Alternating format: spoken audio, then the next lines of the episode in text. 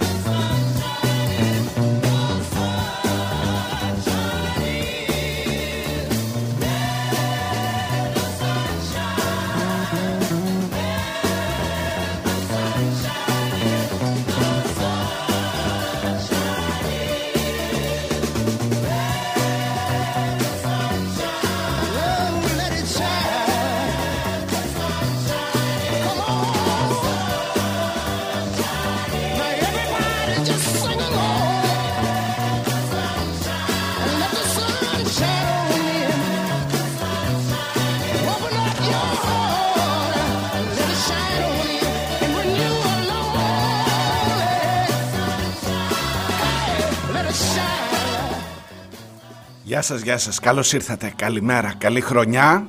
Καλό ξεκίνημα του 2024. Ό,τι πιο αισιόδοξο ήταν αυτό για πρώτο τραγούδι. Το σκέφτηκα πολύ, το σκέφτομαι κάθε φορά, κάθε χρονιά. Για το ποιο να είναι το πρώτο τραγούδι που θα ξεκινήσεις. Άσε λίγο ήλιο, μια χαραμάδα, μια χαραμάδα. Μήπως, μήπως, μήπως τυχόν για το 24. Μπει λίγο φως. Καλώς ήρθατε.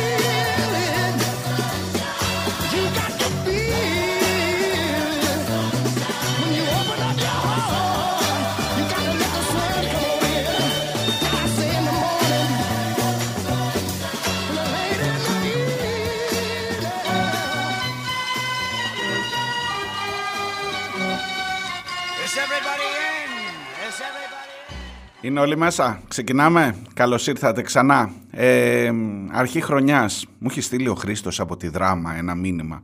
Με τους φίλους θα ξεκινήσω. Ε, που λέει Καλή εκπομπή, καλό ξεκίνημα, όπως και αν ξεκινήσεις. Αισιόδοξα ή απεσιόδοξα. Το ξεκινώ από το τέλος, Χρήστο, γιατί με έχει πιάσει, έχει πιάσει τη διάθεση όλων μας. Δεν ξέρεις, ρε παιδί μου, σε οδηγεί ε, και μόνο η αλλαγή του χρόνου και μόνο το ότι κάπως να κάνεις ένα ξεκίνημα καινούριο και μόνο το γεγονός ότι ίσως, ίσως να ξεκουράστηκες, ξεκουραστήκατε λίγο μέσα στις γιορτές. Γενικά το ότι έχεις έρθει με λίγο καλύτερη διάθεση. Ε, αυτό δεν μπορεί να στο κλέψει κανένας. Κανένας όμως δεν μπορεί να στο κλέψει. Απ' την άλλη ε, αυτό είναι το αισιόδοξο κομμάτι. Λες, ρε παιδί μου, ε, να πιάνει ο Χριστός το νόημα σου. Λέει αυτός τώρα θα έχει ξεκουραστεί, θα τα έχει δει λίγο αλλιώς τα πράγματα, λίγο καλύτερα, όπως χρειάζεται να τα δούμε και όλοι μας. Είτε μου λέει ξεκινήσεις αισιόδοξα, καλή εκπομπή, καλό ξεκίνημα. Μετά όμως γράφει ή απεσιόδοξα, πάλι καλό ξεκίνημα. Γιατί σου λέει με όλη αυτή την κατάσταση, με όλη αυτή τη μαυρίλα, με όλους αυτούς τους νεκρούς γύρω-γύρω, ε, δεν σε παίρνει, δεν έχεις και πολλά περιθώρια. Ε, και το ξέρει, το κατανοεί, όπως το κατανοούμε όλοι μας. Οπότε βάλτε και τις δύο διαθέσεις πάνω στο τραπέζι και ελάτε να ξεκινήσουμε την βόλτα μας σε αυτή την καινούργια χρονιά για να δούμε, για να δούμε τι έχει να μας φέρει. Ακούτε πίσω σελίδες, είμαι ο Μάριος Διονέλης, είμαστε στην ε, τρίτη μέρα του 2024, πρέπει να το συνηθίσουμε σιγά σιγά, 3 Γενάρη του 2024 και για πάμε παρακάτω.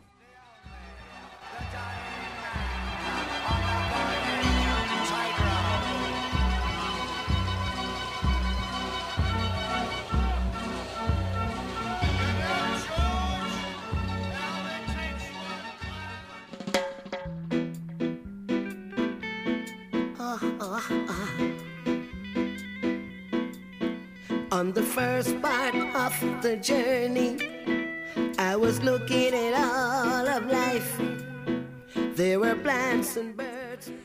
Στην Αθήνα την όμορφη την πανέμορφη μπήκε ο καινούριος χρόνος παιδιά με σημαίες της Χαμάς, το ξέρατε εσείς, το είπε ο Άρης Πορτοσάλτε, κοίτα να δεις από πού θα ξεκινήσω για να μας πάει καλά, σαν ποδαρικό ένα πράγμα.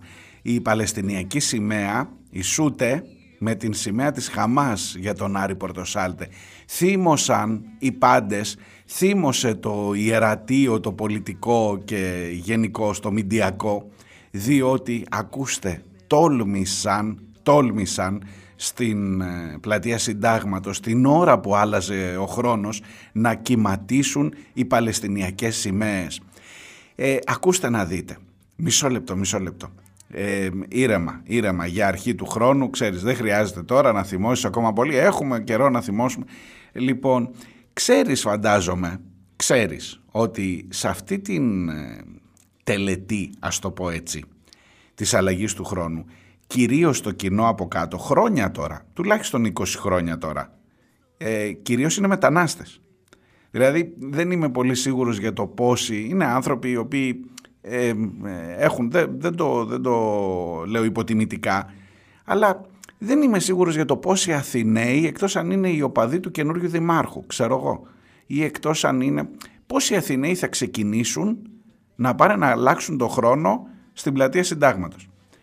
Κατά κόρον και μάλιστα οι φωτογραφίες χρόνια τώρα αποδεικνύουν ότι σε αυτές τις ε, συγκεντρώσεις, σε αυτή την τελετή, κυρίως είναι οι μετανάστες που ζουν στην Αθήνα, που βρίσκονται από κάτω ως κοινό. Λοιπόν, μόνο που κοιτάξτε τώρα, οι μετανάστες είχαν αυτή την πολύ κακή ιδέα να σηκώσουν και τη σημαία της πατρίδας τους, τη σημαία του λαού τους, αυτό του λαού που αυτό τον καινούριο χρόνο περιμένει ειρήνη, περιμένει δικαιοσύνη, περιμένει χρόνια την ειρήνη και τη δικαιοσύνη, όχι τώρα μόνο στον καινούριο χρόνο και δεν έρχεται η ρημάδα γιατί δεν την αφήνουν να έρθει οι κυβερνήσεις εδώ των δυτικών βεβαίως δυνάμεων που έλεγε και ο Μιχαλακόπουλος σε εκείνο το ποίημα του Λιβαδίτη ε, και έχουν, έχουν ως όπλο τους τουλάχιστον το να σηκώσουν τη σημαία τους. Λοιπόν αυτό έκαναν και στην συγκέντρωση, στην, ε, πώς να την πω τώρα, στη βραδιά της αλλαγής του χρόνου. Ε, οργή, οργή στα μίντια, οργή στα ακροδεξιά τρόλς, οργή σε όλο το φάσμα του ίντερνετ, Πήρε και η μπάλα τον Δούκα, τον καινούριο δήμαρχο, ο οποίος καμία πρόθεση δεν είχε φυσικά να ε, σηκωθούν οι Παλαιστινιακές σημαίες, σιγά μην τον ρωτούσαν, αλλά έδειξε η ΕΡΤ, ενώ σε όλο τον πλανήτη δείχνουμε στις, πλα... στις πλάτειες, σε όλη την Ευρώπη ας πούμε, έτσι, την πολιτισμένη, του διαφωτισμού, της αλληλεγγύης, ξέρετε τώρα. Ε, δείχναμε ε, εορταστικές εκδηλώσεις, πυροτεχνήματα, αγκαλιές, φιλιά, ε, την ώρα που αλλάζει ο χρόνος κλπ. Στην Ελλάδα, στην Αθήνα, παιδιά, τα πλάνα της ΕΡΤ την ώρα της αλλαγής του χρόνου είχαν πόσες τις μετρήσατε, τρεις, τέσσερις παλαιστινιακές σημαίες. Απα,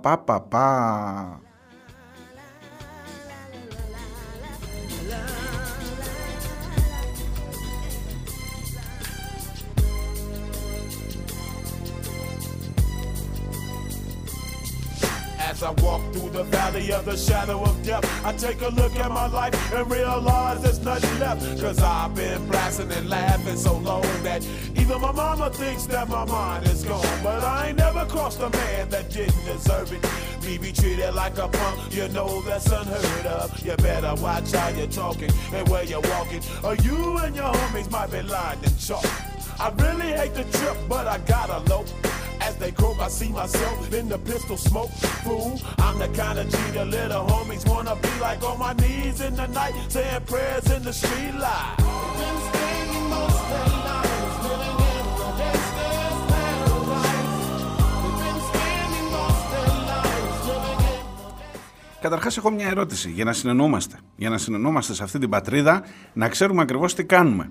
Ε, δώστε μου τον κανόνα, το κουτάκι. Γιατί εντάξει, το δικό μου το μυαλό τουλάχιστον έτσι λειτουργεί, δεν ξέρω κι άλλο. Αυτούς που σηκώνουν Παλαιστινιακή σημαία, δεν τους συλλαμβάνουμε. Τους συλλάβαμε αυτούς στην πρωτοχρονιά. Δηλαδή πήγαν και πανηγύρισαν την αλλαγή του χρόνου με την Παλαιστινιακή σημαία. Αυτούς δεν τους συλλαμβάνουμε. Γιατί τον άνθρωπο που ανέβηκε στο στήλο στην συγκέντρωση για την Παλαιστίνη, μπροστά στο Σύνταγμα, τον συλλάβαμε την άλλη φορά, διότι λέει μπορεί να υποκινήσει αντίπεινα κατά της Ελλάδας. Αυτούς εδώ που τους έδειξε και σε απευθείας μετάδοση σε όλο τον κόσμο η ΕΡΤ, τους συλλάβαμε ή όχι, να ξέρω. Ή θυμάστε που συλλάβαμε τον σύζυγο και την κόρη της Ελένης Γερασιμίδου σε συγκέντρωση πάλι για την Παλαιστίνη, επειδή πάλι κρατούσαν την Παλαιστινιακή σημαία. Λοιπόν, ε, τους, ε, τους μαζεύουμε αυτούς ή όχι ρε παιδί μου; Να ξέρω τι κάνουμε. Βρέθηκε κάποιος εκεί, κάποιο όργανο της τάξεως να τους μαζέψει. Αλλά αφήστε σας λέω πήρε η μπάλα και πολύ περισσότερο κόσμο με αυτή την ιστορία.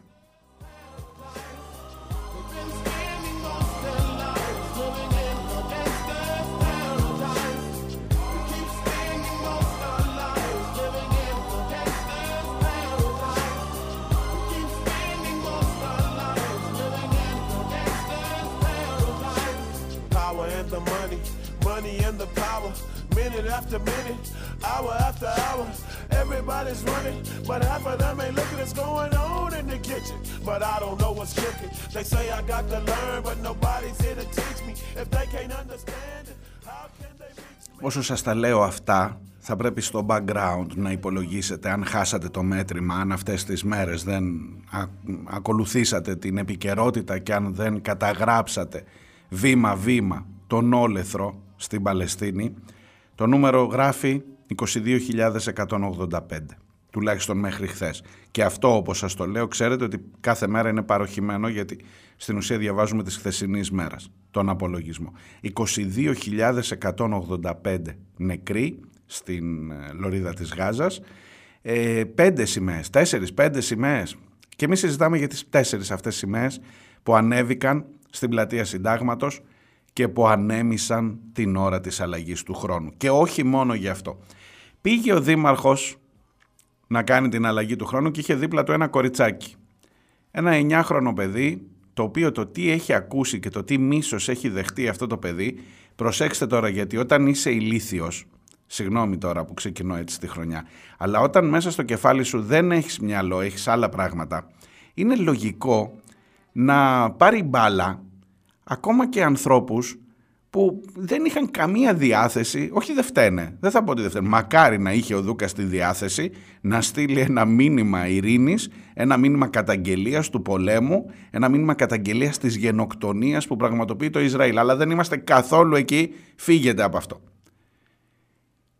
Οι επικοινωνιολόγοι λένε ότι όταν αλλάζεις το χρόνο και όταν εν πάση περιπτώσει είσαι σε μια τέτοια στιγμή χαράς κλπ. χρειάζεται ένα παιδί όπως λέγανε παλιά, ταινίες με παιδί και σκυλί γενικά τραβάνε περισσότερο. Εδώ χρειάζεσαι ένα παιδί. Το σκυλί το υλοποιεί ο Κασελάκης, ξέρετε, σε όλες τις εμφανίσεις. Έχουμε, η Φάρλι έχει γίνει ο εθνικός μας σκύλος. Λοιπόν, εδώ είχαμε ένα παιδί, το οποίο σε τίποτα δεν φταίει, το οποίο σε τίποτα δεν είχε καμία πρόθεση ούτε να καταγγείλει οτιδήποτε. Ήταν ένα παιδί το οποίο βρέθηκε δίπλα του ένα κοριτσάκι την ώρα της αλλαγής του χρόνου είχε την πολύ μεγάλη ατυχία η επιδερμίδα του να μην είναι στα πρότυπα που έχει θέσει η κυρία Άννα Διαμαντοπούλου για παράδειγμα που έλεγε για τους σκουρόχρωμους κλπ. Ήταν πιο σκουρόχρωμο. Ήταν μελαχρινό το παιδάκι. Ε, θα το έκανες και για, για Παλαιστινιάκι. Έλα που δεν ήταν.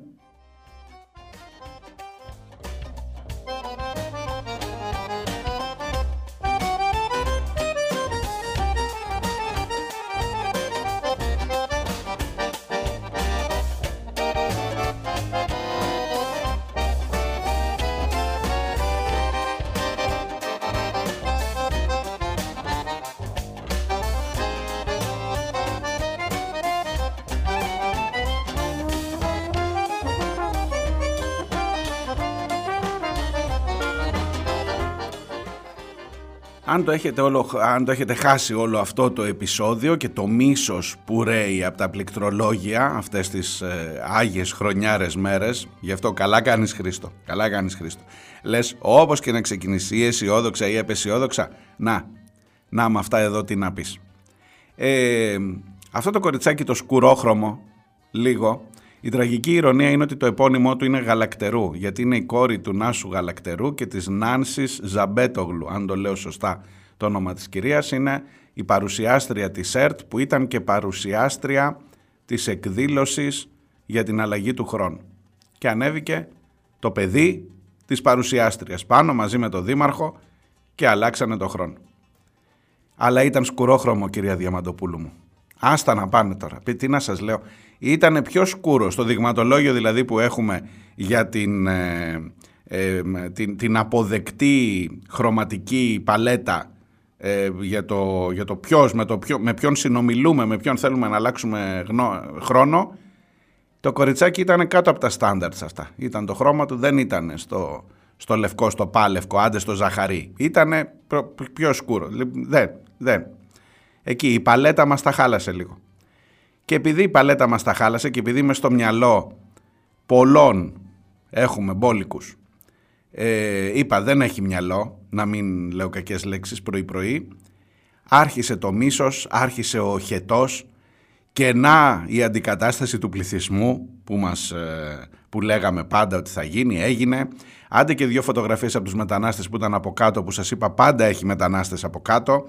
Άντε και η Παλαιστινιακή σημαία, οργανωμένο σχέδιο του Δούκα για τον εξισλαμισμό της Αθήνας. Είναι τα λιγότερα που σας λέω αυτά, έτσι. Αν διαβάσετε τώρα τι βρυσίδι, τι κατάρες, ειδικά στο παιδί, ειδικά, για δεις τι ωραία που ξεκίνησε ο χρόνος, ειδικά στο παιδί, ε, ελπίζω οι γονείς του να το προστατεύουν, να μην, δεν ξέρω, στα 9 δεν, ε, δεν έχει πρόσβαση, ελπίζω, στο ίντερνετ να τα βλέπει. Ελπίζω να το προστατεύουν οι γονείς του από το τόσο μίσος, την τόση χολή. Ε, και βεβαίως ο Δούκας από εκεί που, τι να σας πω, εκτός, εκτός, τι να πω. Τι να πω, εκτός αν ήταν κανένα οργανωμένο σχέδιο επικοινωνιολόγων οι οποίοι έχουν ευαισθητοποιηθεί με το Παλαιστινιακό και είπανε θα βάλουμε αυτό το παιδάκι που είναι λίγο πιο σκούρο για να δείξει και να δημιουργηθεί θόρυβος. Δεν το πιστεύω. Δεν το πιστεύω.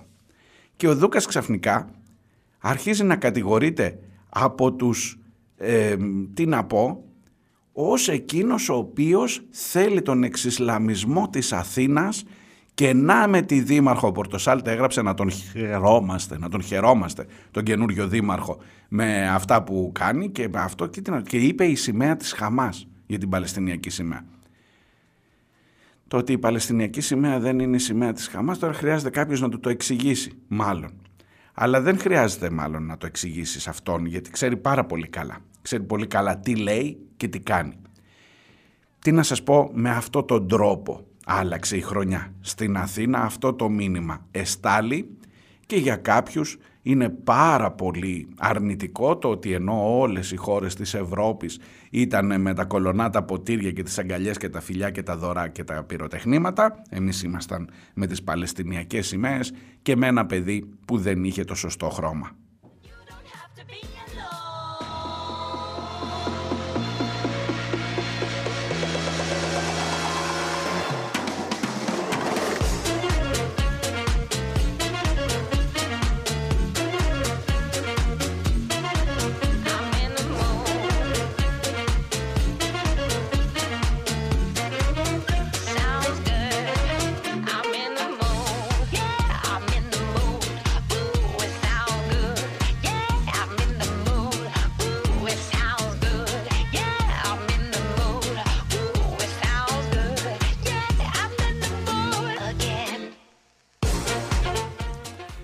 Α, και βέβαια να μην ξεχάσω ότι ενοχλήθηκε και ο Πλεύρης από αυτό και έγραψε σε ανάρτησή του μία σημαία υψώνεται στο Δήμο της Αθήνας και αυτή είναι της πατρίδας μας με κεφαλαίο το πατρίδα της Ελλάδας φυσικά με κεφαλαίο και της Ελλάδας. Χρήτς Χρήτς από κάτω Θάνος Πλεύρης έχει και αυτός τώρα τα προβλήματά του με τον μπαμπά εκεί που είναι στη φάση πατέρα Κατσεφρόνημα με την Σταρλετίτσα αλλά μέσα σε όλα αυτά θυμήθηκε και το πατριωτικό του χρέος και έγραψε ότι δεν είναι δυνατόν κλπ. κλπ.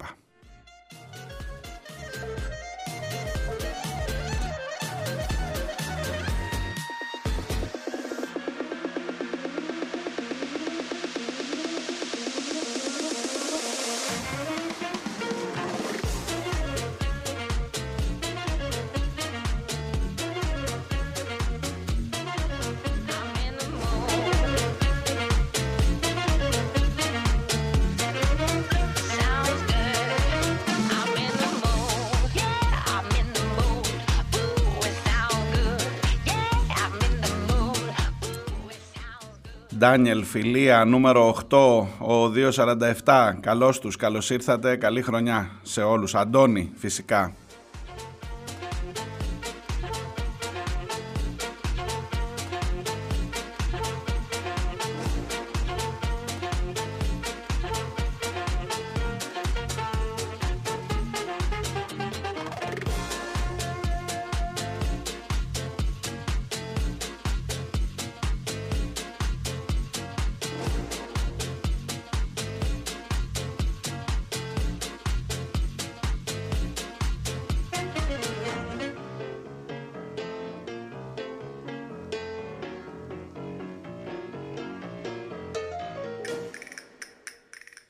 Το τι μας περιμένει για αυτή την καινούργια χρονιά, για το πώς θα ξεκινήσει τουλάχιστον ε, οι δηλώσεις και οι διακηρύξεις είναι σαφείς, σαφέστατες. Κατάργηση του άρθρου 16 του συντάγματος, γιατί περί αυτού πρόκειται, ακόμα και αν το πεις πιο γλυκά και πιο στρογγυλά, η εισαγωγή, των, η έλευση των ιδιωτικών πανεπιστημίων είναι αυτό ακριβώς, η κατάργηση του άρθρου 16 του συντάγματος και βεβαίως η ανατροπή σε ό,τι αφορά την, ε, τον τρόπο ψηφοφορίας με την επιστολική ψήφο, ένα ζήτημα που θέτει ένα αμφιβόλο το απόρριτο της ψηφοφορίας, τα έχουμε πει πολύ στις, ε, εκπομπές, στις τελευταίες εκπομπές του χρόνου και θα τα πούμε και πολύ από ό,τι φαίνονται τις επόμενες ημέρες. Κρατήστε την ημερομηνία 11 Γενάρη, διότι σε όλη την Ελλάδα προγραμματίζονται κινητοποιήσεις από τους φοιτητές κυρίως ε, εναντίον της τροποποίησης που έρχεται, της, εναντίον του νόμου που έρχεται για τα ιδιωτικά ή μάλλον για τα μη κρατικά, για να είμαι politically correct, διότι έτσι πλασάρεται, αλλά για ιδιωτικά πρόκειται πανεπιστήμια.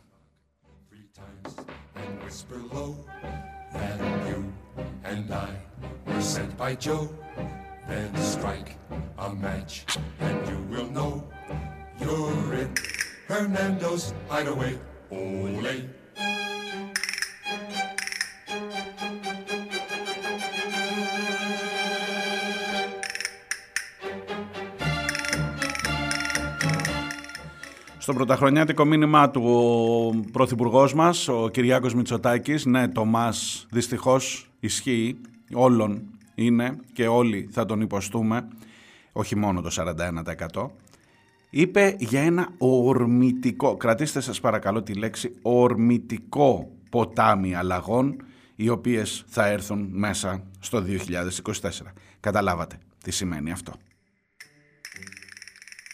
Just knock three times and whisper low that you and I were sent by Joe. Then strike a match and you will know you're in Hernando's hideaway.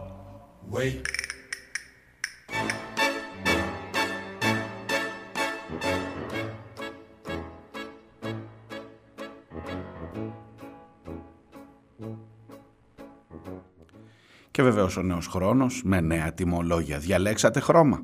Διαλέξατε με ποιο χρώμα θα σας κλέβουν. Διαλέξατε ποια από τις κλοπές, ποια από τα απροσδόκητα κέρδη, σε ποιον θα δώσετε απροσδόκητα κέρδη, σε ποια εταιρεία και σε ποιο χρώμα, με ποιο χρώμα θα σας κλέβουν; Βλέπω την συζήτηση από χθες, γιατί ανακοινώθηκε στην πλατφόρμα της ε, ΡΑΕ, που τώρα την λένε ΡΑΕΙΑ κάπως έτσι, ε, θα σας τα πω και παρακάτω, την συζήτηση για το ποιο είναι το πιο φτηνό και την δυνατότητά μας να αλλάζουμε μεταξύ των εταιριών ακόμα και κάθε μήνα. Έχεις προετοιμαστεί κάθε μήνα να αλλάζεις πάροχο ανάλογα με το πώς θα πηγαίνει η τιμή; Το πράσινο λέει είναι μάλλον αυτό που ε, θα είναι το πιο συμφέρον.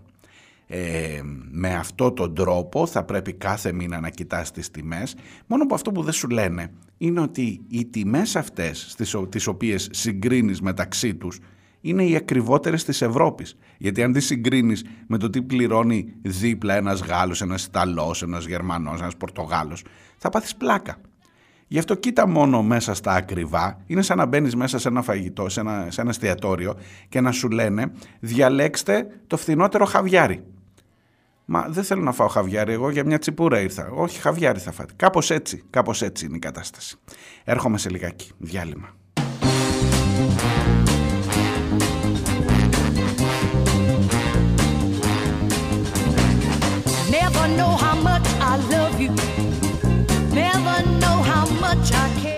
Ακούτε πίσω σελίδες. Είμαι ο Μάριος Διονέλης. Πίσω σελίδε.gr είναι το site της ε, εκπομπής. Καλημέρα, όπου και αν συναντιόμαστε. Καλή χρονιά από το The Press Project φυσικά, από το Creta News και τα Creta Pods, από τους περιφερειακούς ραδιοφωνικούς σταθμούς και από όπου άλλο πραγματώνεται αυτή η συνάντησή μας, η πρώτη για τον ε, νέο χρόνο με βαρύ σκηνικό γύρω γύρω. Δεν ξέρω αν περιμένατε πιο αισιόδοξα πράγματα, πιο καλές ειδήσεις, πιο γλυκές αναφορές στην ε, έναρξη του καινούριου χρόνου. Ε, η δισεογραφία είναι αυτή που καθοδηγεί. Βάλε λίγο την καλύτερη διάθεση, την πιο ξεκούραστη ματιά στα πράγματα, ίσως την ησυχία που σου έδωσαν όσο γίνεται οι γιορτές, σπίτι, οικογένεια, δικούς σου ανθρώπους, με όποιου ο καθένας πέρασε αυτές τις μέρες, ε, σε ένα μείγμα που κρατά λίγο την ελπίδα ζωντανή ότι μπορεί και κάτι να πάει καλύτερα. Αλλά έχει και, ένα, και μια δόση μεταφυσικού όλο αυτό όπως καταλαβαίνετε. Δεν έχεις ρε παιδί μου να το στηρίξεις σε πραγματικά στοιχεία.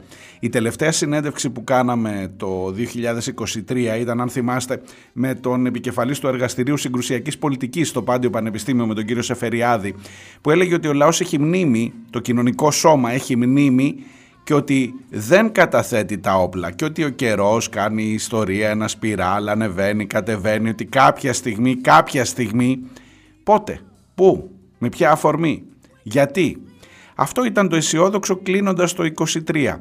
Για αρχή του 24, τι να σας πω, θα σας γελάσω. Έψαξα πολύ για να ε, βρω κάτι που μπορεί να δίνει την δυνατότητα να ελπίσεις την δυνατότητα έστω σε ένα συγκεκριμένο σημείο και ενώ έρχονται απανοτά τα χτυπήματα, να για παράδειγμα το ζήτημα των ιδιωτικών πανεπιστημίων, το οποίο φαίνεται ότι μέσα στο κοινωνικό σώμα μετά από τόσες φορές, τόσες και τόσες, θυμάστε Νάτι Παλιάνα Διαμαντοπούλου, από τότε ακόμα, από, το, από τους αγώνες που έδωσαν εναντίον τους, του δικού της νομοσχεδίου, ε, κρατά πόσο, μια εικοσαετία κοντεύει όλη αυτή η ιστορία. Και πες, πες, πες, πες, λίγο ακόμα, λίγο κάτι βλέπεις εδώ, κάνεις και δημοσκοπήσεις για να βγάλουν το αποτέλεσμα που χρειάζεται και δεν νομίζω ότι είναι και πολύ μακριά από την πραγματικότητα για να είμαστε ειλικρινείς. Μοιρασμένο λέει το κοινωνικό σώμα. Οι μισοί θέλουν ιδιωτικά πανεπιστήμια, οι μισοί δεν θέλουν. Μετά από τόσο μπλα μπλα, μετά από τόση πλήση εγκεφάλου, μετά από τόσους φοιτητές που βρέθηκαν από το εξωτερικό ε, να λένε τι κρίμα που εγώ χρειάστηκε να έρθω στο εξωτερικό, τι καλά που θα ήταν να σπουδάζω σε ένα ιδιωτικό πανεπιστήμιο στην πατρίδα μου και αμέσως θα έρθω μόλις ανοίξουν.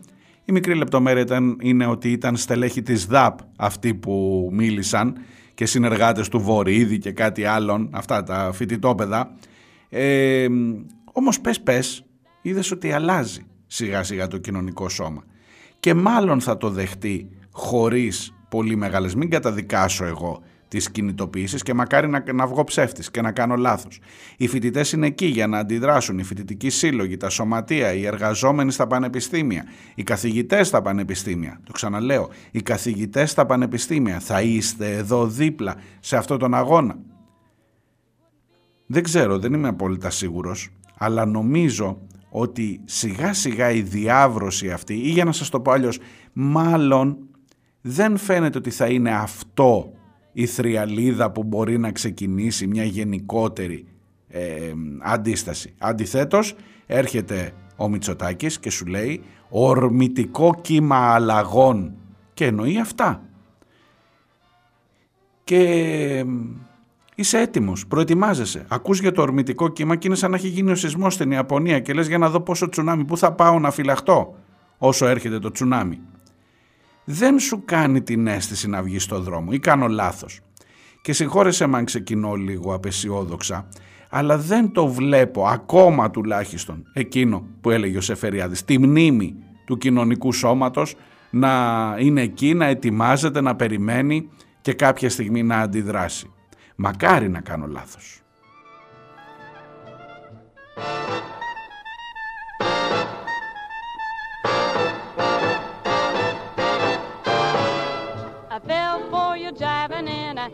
You in.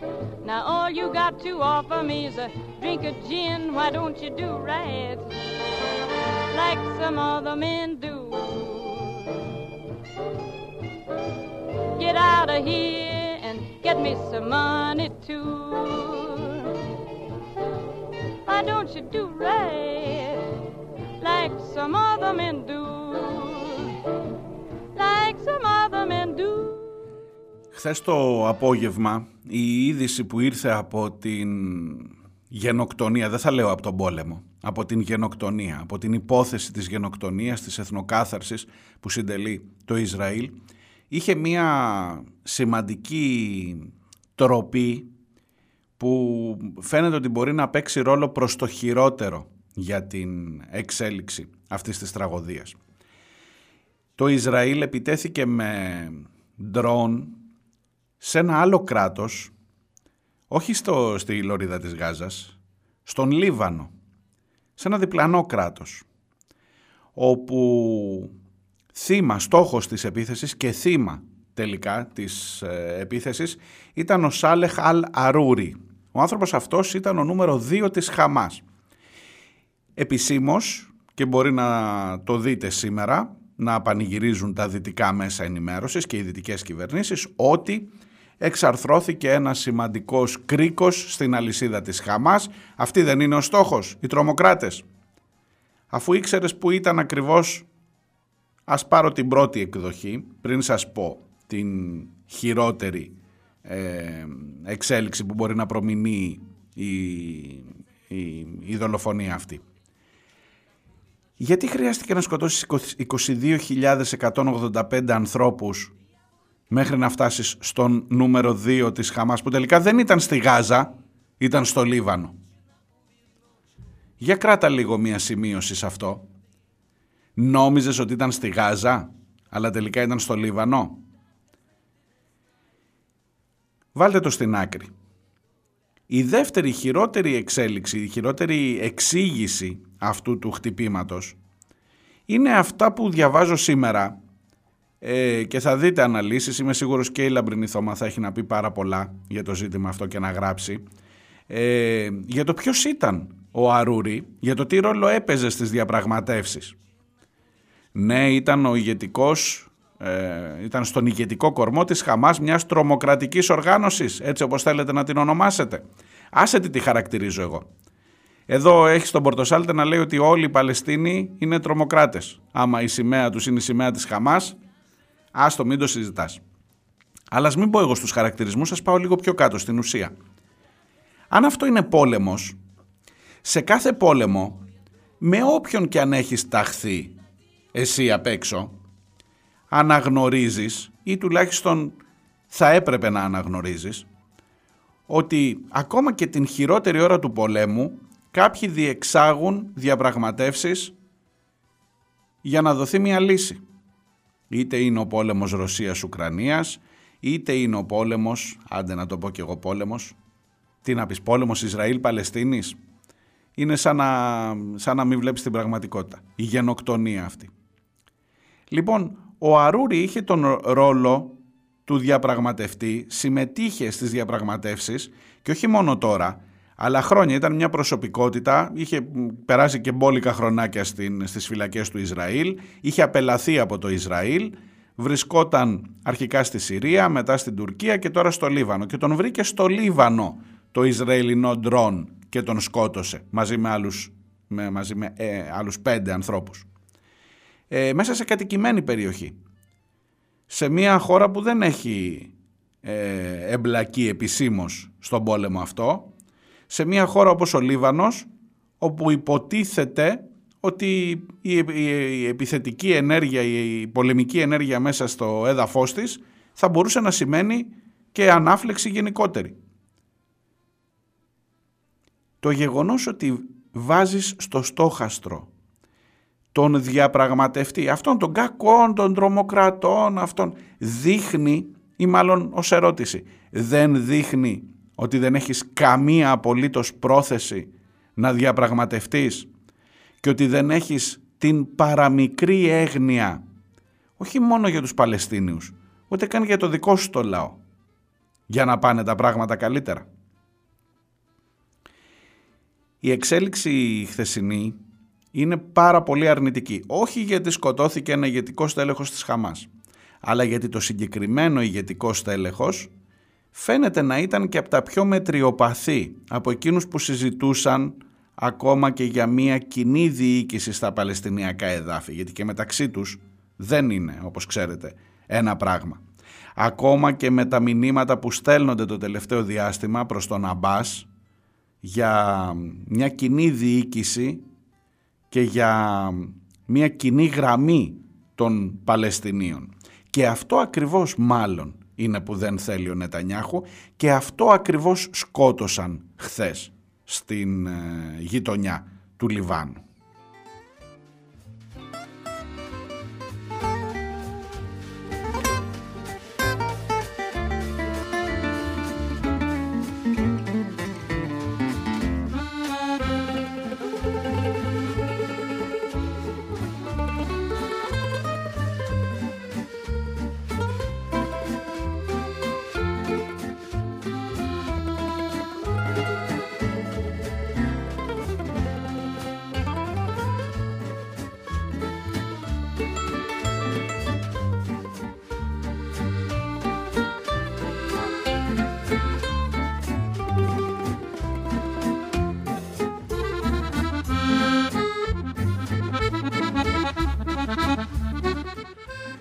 Σας προαναγγείλω την ε, συνέντευξη που θα, την μία συνέντευξη που θα έχουν οι σημερινές πρώτες σελίδες, πρώτες πίσω σελίδες για το 2024.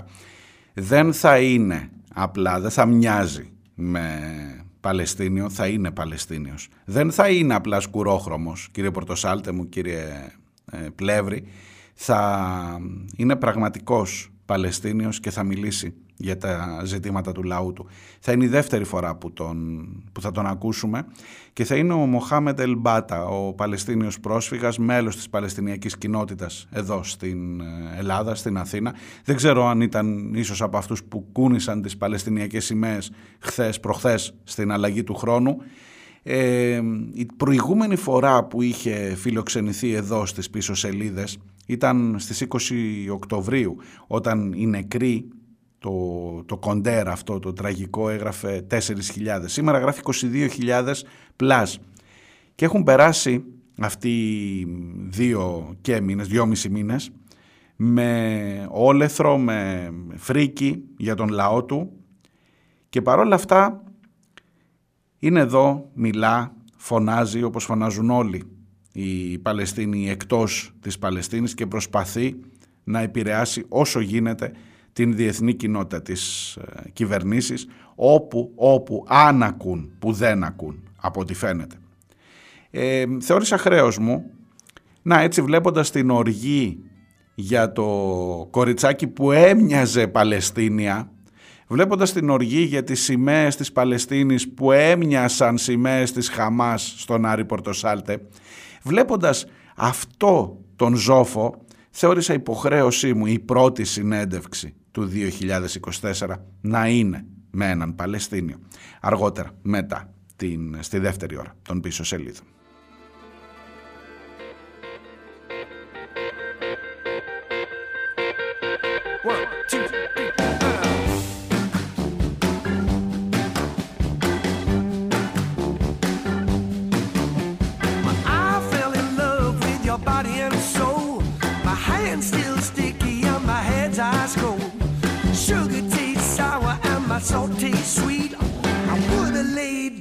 But I just can't sleep.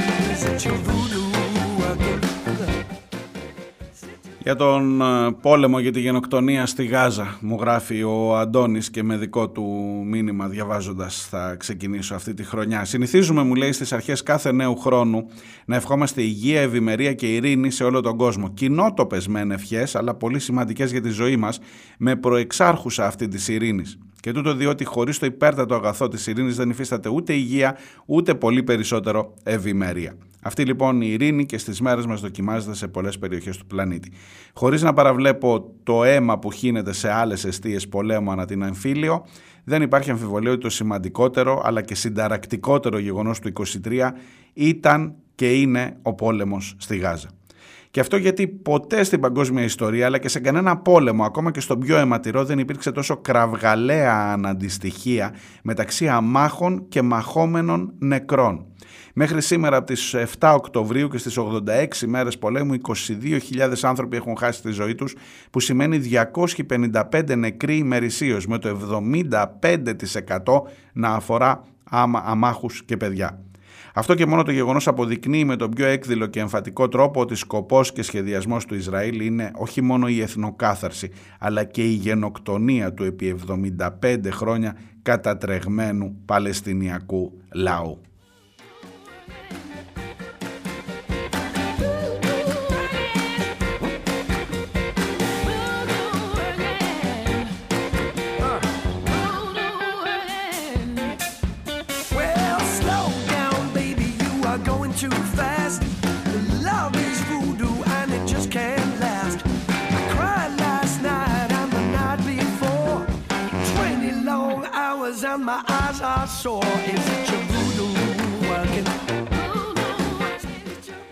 Καλημέρα Άντζη, καλημέρα Αριάδνη, καλημέρα σε όλους σας, καλή χρονιά σε όλους. Ο Αντώνης όπως ξέρετε συνηθίζει εκτός από τα μηνύματά του να μου στέλνει και στίχους. Και σήμερα για την πρώτη εκπομπή του χρόνου θα σας διαβάσω αυτά που μου στέλνει για την ειρήνη. Στο όνομά της μου λέει η παρακάτω στίχη. Υπάρχει μια λέξη από όλους που θητεί που είναι βαθιά κρυμμένη στην ψυχή μας. Όλοι ελπίζουμε σε αυτή, μα κάποιοι παίζουν με τη ζωή μας. Υπάρχει μια λέξη από όλους ποθητή, μα κάποιοι πέρα αρμενίζουν και όσο το αίμα θα κυλά, αυτοί θα θησαυρίζουν. Υπάρχει μια λέξη από όλους ποθητή που μόνο ενωμένοι οι λαοί μπορούν να την κάνουν υπαρκτή. Υπάρχει μια λέξη από όλους ποθητή, ειρήνη το όνομά της, ας κοπιάσουμε όλοι για αυτή, χάρισμα ζωής και μόνο το άγγιγμά της. Σε ευχαριστώ πολύ, Αντώνη.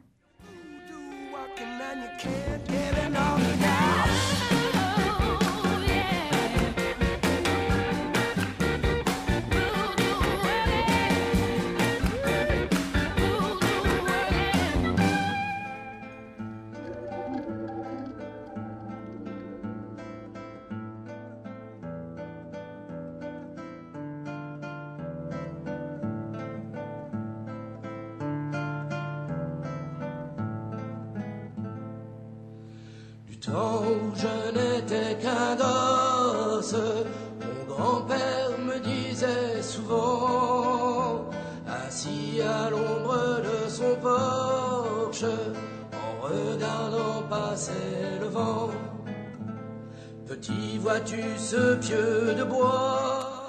Και αυτό εδώ είναι ένα από τα τραγούδια που ακούστηκαν πολύ από τις πίσω σελίδες το 2023 και νομίζω ότι θα ακουστεί και το 2024. Καλημέρα στον Φώτη, στη Μυτιλίνη, στην Χρυσούλα, στη Ρόδο με την αγάπη μου που μου στέλνει και την ε, ανταποδίδω.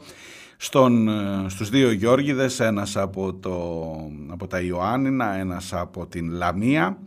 Ε, καλημέρα, καλημέρα, καλή χρονιά. Με, με σκέψεις κυρίως σας υποδέχομαι σε αυτή την πρώτη εκπομπή προσπαθώντας να βάλω σε μια τάξη το τι έχουμε, γιατί έχουμε να παλέψουμε σε αυτή την καινούργια χρονιά.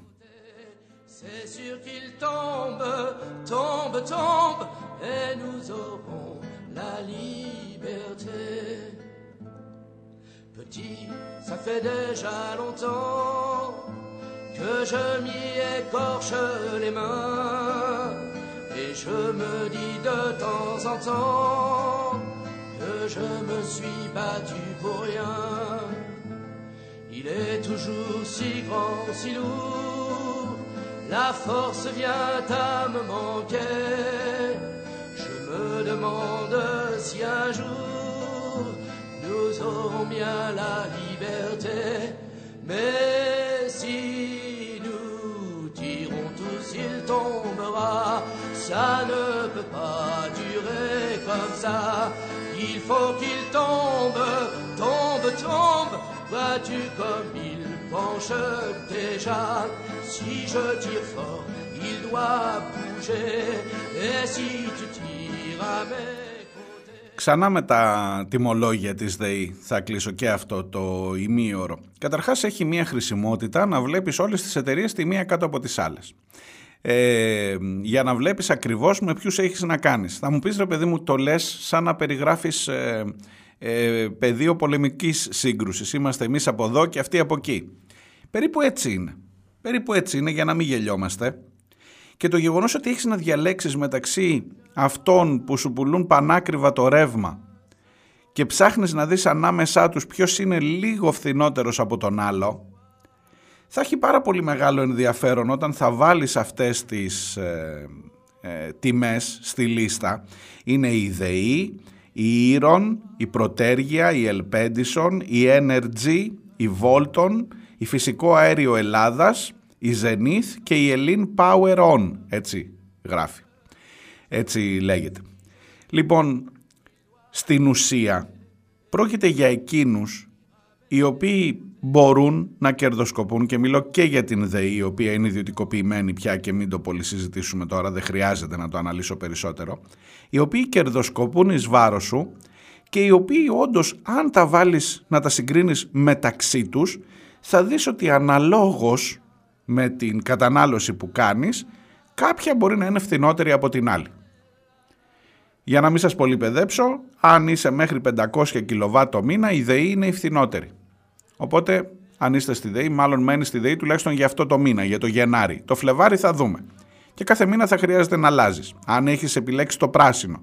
Γιατί αν έκανες την κουτουράδα να πήγες στο μπλε, η τιμή είναι πάρα πολύ αυξημένη, αλλά ξέρεις ότι θα είναι σταθερή και θα περιμένεις να πάνε ακόμα χειρότερα τα πράγματα στον πλανήτη, να γίνουν και άλλοι πόλεμοι, να αυξηθεί και άλλο το κόστος του φυσικού αερίου ή, εν πάση περιπτώσει, να κερδοσκοπήσουν, να βρουν αφορμή να κερδοσκοπήσουν κι άλλο εις βάρος στην πλάτη των υπολείπων που δεν έχουν διαλέξει το μπλε, ώστε να βγεις εσύ κερδισμένος. Περί αυτού πρόκειται.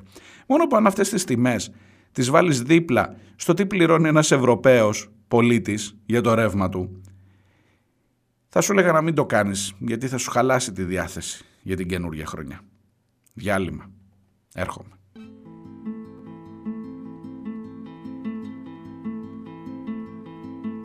wake up every morning to the sound of motors roaring. They are drowning out the voices in my head.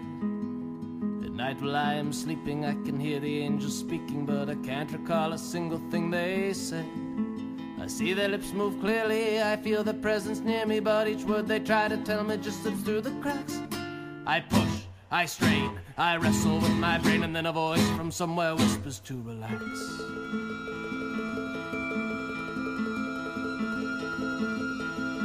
I'll say a word for sickness, she is my favorite mistress, yes, she knows my body like no other can flesh and spirit keep colliding when her fingers are inside me. Oh my god, oh my god, lady, I'm your man. Fever, flu, malaria, come near me, do not spare me. I just long to spend another night under attack. I wrench, I shake, I cry until I break, and then I feel something release and I relax. Ακούτε πίσω σελίδες. Είμαι ο Μάριος Διονέλης. Είμαστε στην δεύτερη ώρα της πρώτης εκπομπής του χρόνου. Καλή χρονιά ξανά σε όλους. Αν ανοίξατε τώρα τους ε, δέκτες σας, είτε τα ραδιόφωνα, είτε τα κινητά σας, είτε τους υπολογιστές όπου συναντιόμαστε. Σας υποσχέθηκα ότι ο πρώτος καλεσμένος για φέτος δεν θα μοιάζει με Παλαιστίνη όπως το κοριτσάκι στο Σύνταγμα στην αλλαγή του χρόνου. Θα είναι Παλαιστίνιος. Θα είναι ο Μοχάμεντ Ελμπάτα, θα είναι Παλαιστίνιος πρόσφυγας, μέλος της Παλαιστινικής κοινότητας στην ε, Αθήνα. Ένας άνθρωπος που έχουμε ξαναμιλήσει εδώ στις 20 Οκτωβρίου όταν ήταν ακόμα στην αρχή του αυτή η καταστροφή, αυτή η γενοκτονία, στην αρχή της.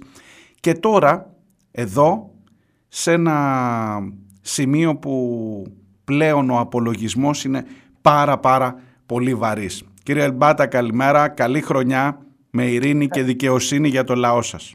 Καλημέρα, καλημέρα σας και χρόνια πολλά σε όλους τους ακροατές σας και μακάρι ειρήνη σε όλο τον κόσμο. Ε, καταρχάς ε, θέλω να σας ρωτήσω αν έχετε δει όλη αυτή τη φασαρία που έχει, έχουμε, έχουμε, έχει, έχει ταραχθεί λίγο η ελληνική κοινή γνώμη ή τουλάχιστον ένα κομμάτι της από το γεγονός ότι στην αλλαγή του χρόνου στην Αθήνα ανέμισαν Παλαιστινιακές σημαίες και υπήρξε και ένα κοριτσάκι που έμοιαζε με Παλαιστίνια και αυτά δεν τα ανεχόμαστε ξέρετε εδώ στην Ελλάδα και υπάρχει έτσι μια αναταραχή. Θα ήθελα ένα σχολείο σας γι' αυτό. Αυτό απλά δείχνει το ελληνικό αίσθημα, το γνήσιο αίσθημα του ελληνικού λαού που είναι πάντα με την δικαιοσύνη, πάντα με το δίκαιο. Και αυτό εκφράστηκε φαντάζομαι από Έλληνες πολίτες, γιατί δεν έχω υπόψη κανέναν Παλαιστίνιο να ήταν εκεί εκείνη την ημέρα. Ναι. Οπότε μάλλον είναι Έλληνες πολίτες και μάλλον εκφράζουν το γνήσιο ελληνικό Υπάρχουν και αυτοί αίσθημα που θύμωσαν ειρήνης όμως. και- Υπάρχουν και αυτοί που θύμωσαν, ξέρετε. Γι' αυτό λέω εγώ. Θύμωσαν τα Πρώτο κανάλια. τροπή θύ- Ναι, εντάξει. τι- τι θύμ- να- τι να- ε, Πρώτο τροπή τους, δηλαδή αυτό δεν- πρέπει να τρέπονται. Τι, τι να θυμώσουν; Ναι. Δηλαδή ε, τε- τε- δεν έχω λόγια, πραγματικά δεν έχω λόγια. Δηλαδή γίνεται ένας εμφύλιο, όχι εμφύλιος, μια γενοκτονία, εθνοκάθαρση και κάποιοι άνθρωποι λένε όχι στον πόλεμο να σταματήσει αυτή η γενοκτονία. Γιατί να θυμώσει ο άλλος; Τι, τι, τι, τι, τι του περάζει; Κάποιος να φωνάζει για μια αδικία. Α, τι να σας πω, σε μερικές μέρες θα έχουμε το επέτειο του ολοκαυτώματος. Ας βγουν αυτοί να, να, να, να ρέει το δάκρυ, το μαύρο δάκρυ για το ολοκαύτωμα. Αυτή η υποκρισία δε- δε- πραγματικά έχει υπερβεί όλα τα όρια. Δηλαδή τέτοια υποκρισία δεν έχω ξαναδεί στη ζωή μου, ότι πρόκειται να ζήσει η ανθρωπιά- η ανθρωπότητα τέτοια υποκρισία. Την θα προηγου- δείτε σε μερικές μέρες μαύρο δάκρυ για το ολοκαύτωμα και ποτέ ξανά και ποτέ ξανά και ποτέ ξανά. Και συμβαίνει κάτω από τα μάτια τους. Συμφωνούμε. και το συνοχλεί. Συμφωνούμε. Το συνοχλεί. Συμφωνείτε κι εσείς, το ξέρω. Ποτέ ξανά ολοκαύτωμα, αλλά όταν λέμε πολλέ- ποτέ ξανά εννοούμε για κανέναν λαό, όχι μόνο για, τους, Ισ- κανένα λαό, για τους βέβαια, Ισραηλινούς, για τους βεβαίως, Εβραίους. Βεβαίως, βεβαίως. Απλά αυτοί που θα ρέει το μάκρο το μαύρο δάκρυ, γιατί είναι υποκρισία μπροστά στους Ισραηλινούς, στους Εβραίους ανά του κόσμου, με μεγάλες δυνάμεις, ότι να, εμείς ενδιαφερόμαστε. Ενδια- Δεν ενδιαφέρονται ειλικρινά για την ανθρωπότητα, για, για να μην υπάρχουν εγκλήματα. Απλά πληρώνουν τα χρέη τους προς τα, το αφεντικό. Ε, δε- δε- δε- δεν είναι γνήσιο αίσθημα ανθρωπιάς αυτό.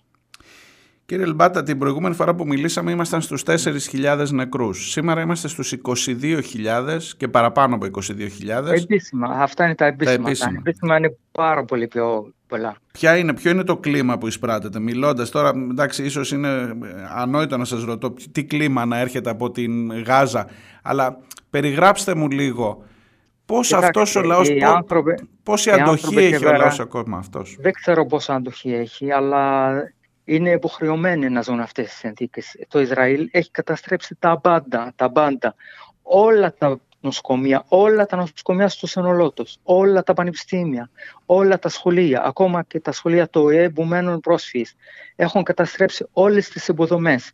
Έχουν σκάψει τους δρόμους, φανταστείτε, έχουν σκάψει 20 μέτρα, μέτρα κάτω τους, τους κεντρικούς δρόμους. Δεν υπάρχουν δρόμοι. Έχουν, έχουν ε, καταστρέψει τα δίκτυα ίδρυυσης, τα δίκτυα αποχέτευσης, ε, νερού, ε, ρεύμα, ε, ε, δεν έχουν αφήσει τίποτα. Ο σκοπός είναι να μην υπάρχει στοιχείο ζωής στην Γάζα.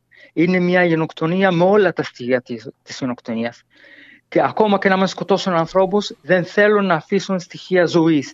Οπότε να μην έχει λόγο να μείνει κανείς. Αυτή η γενοκτονία συμβαίνει κάτω από τη μύτη και τα μάτια της ανθρωπότητας και οι περισσότεροι αγνοούν και δεν θέλουν να δουν.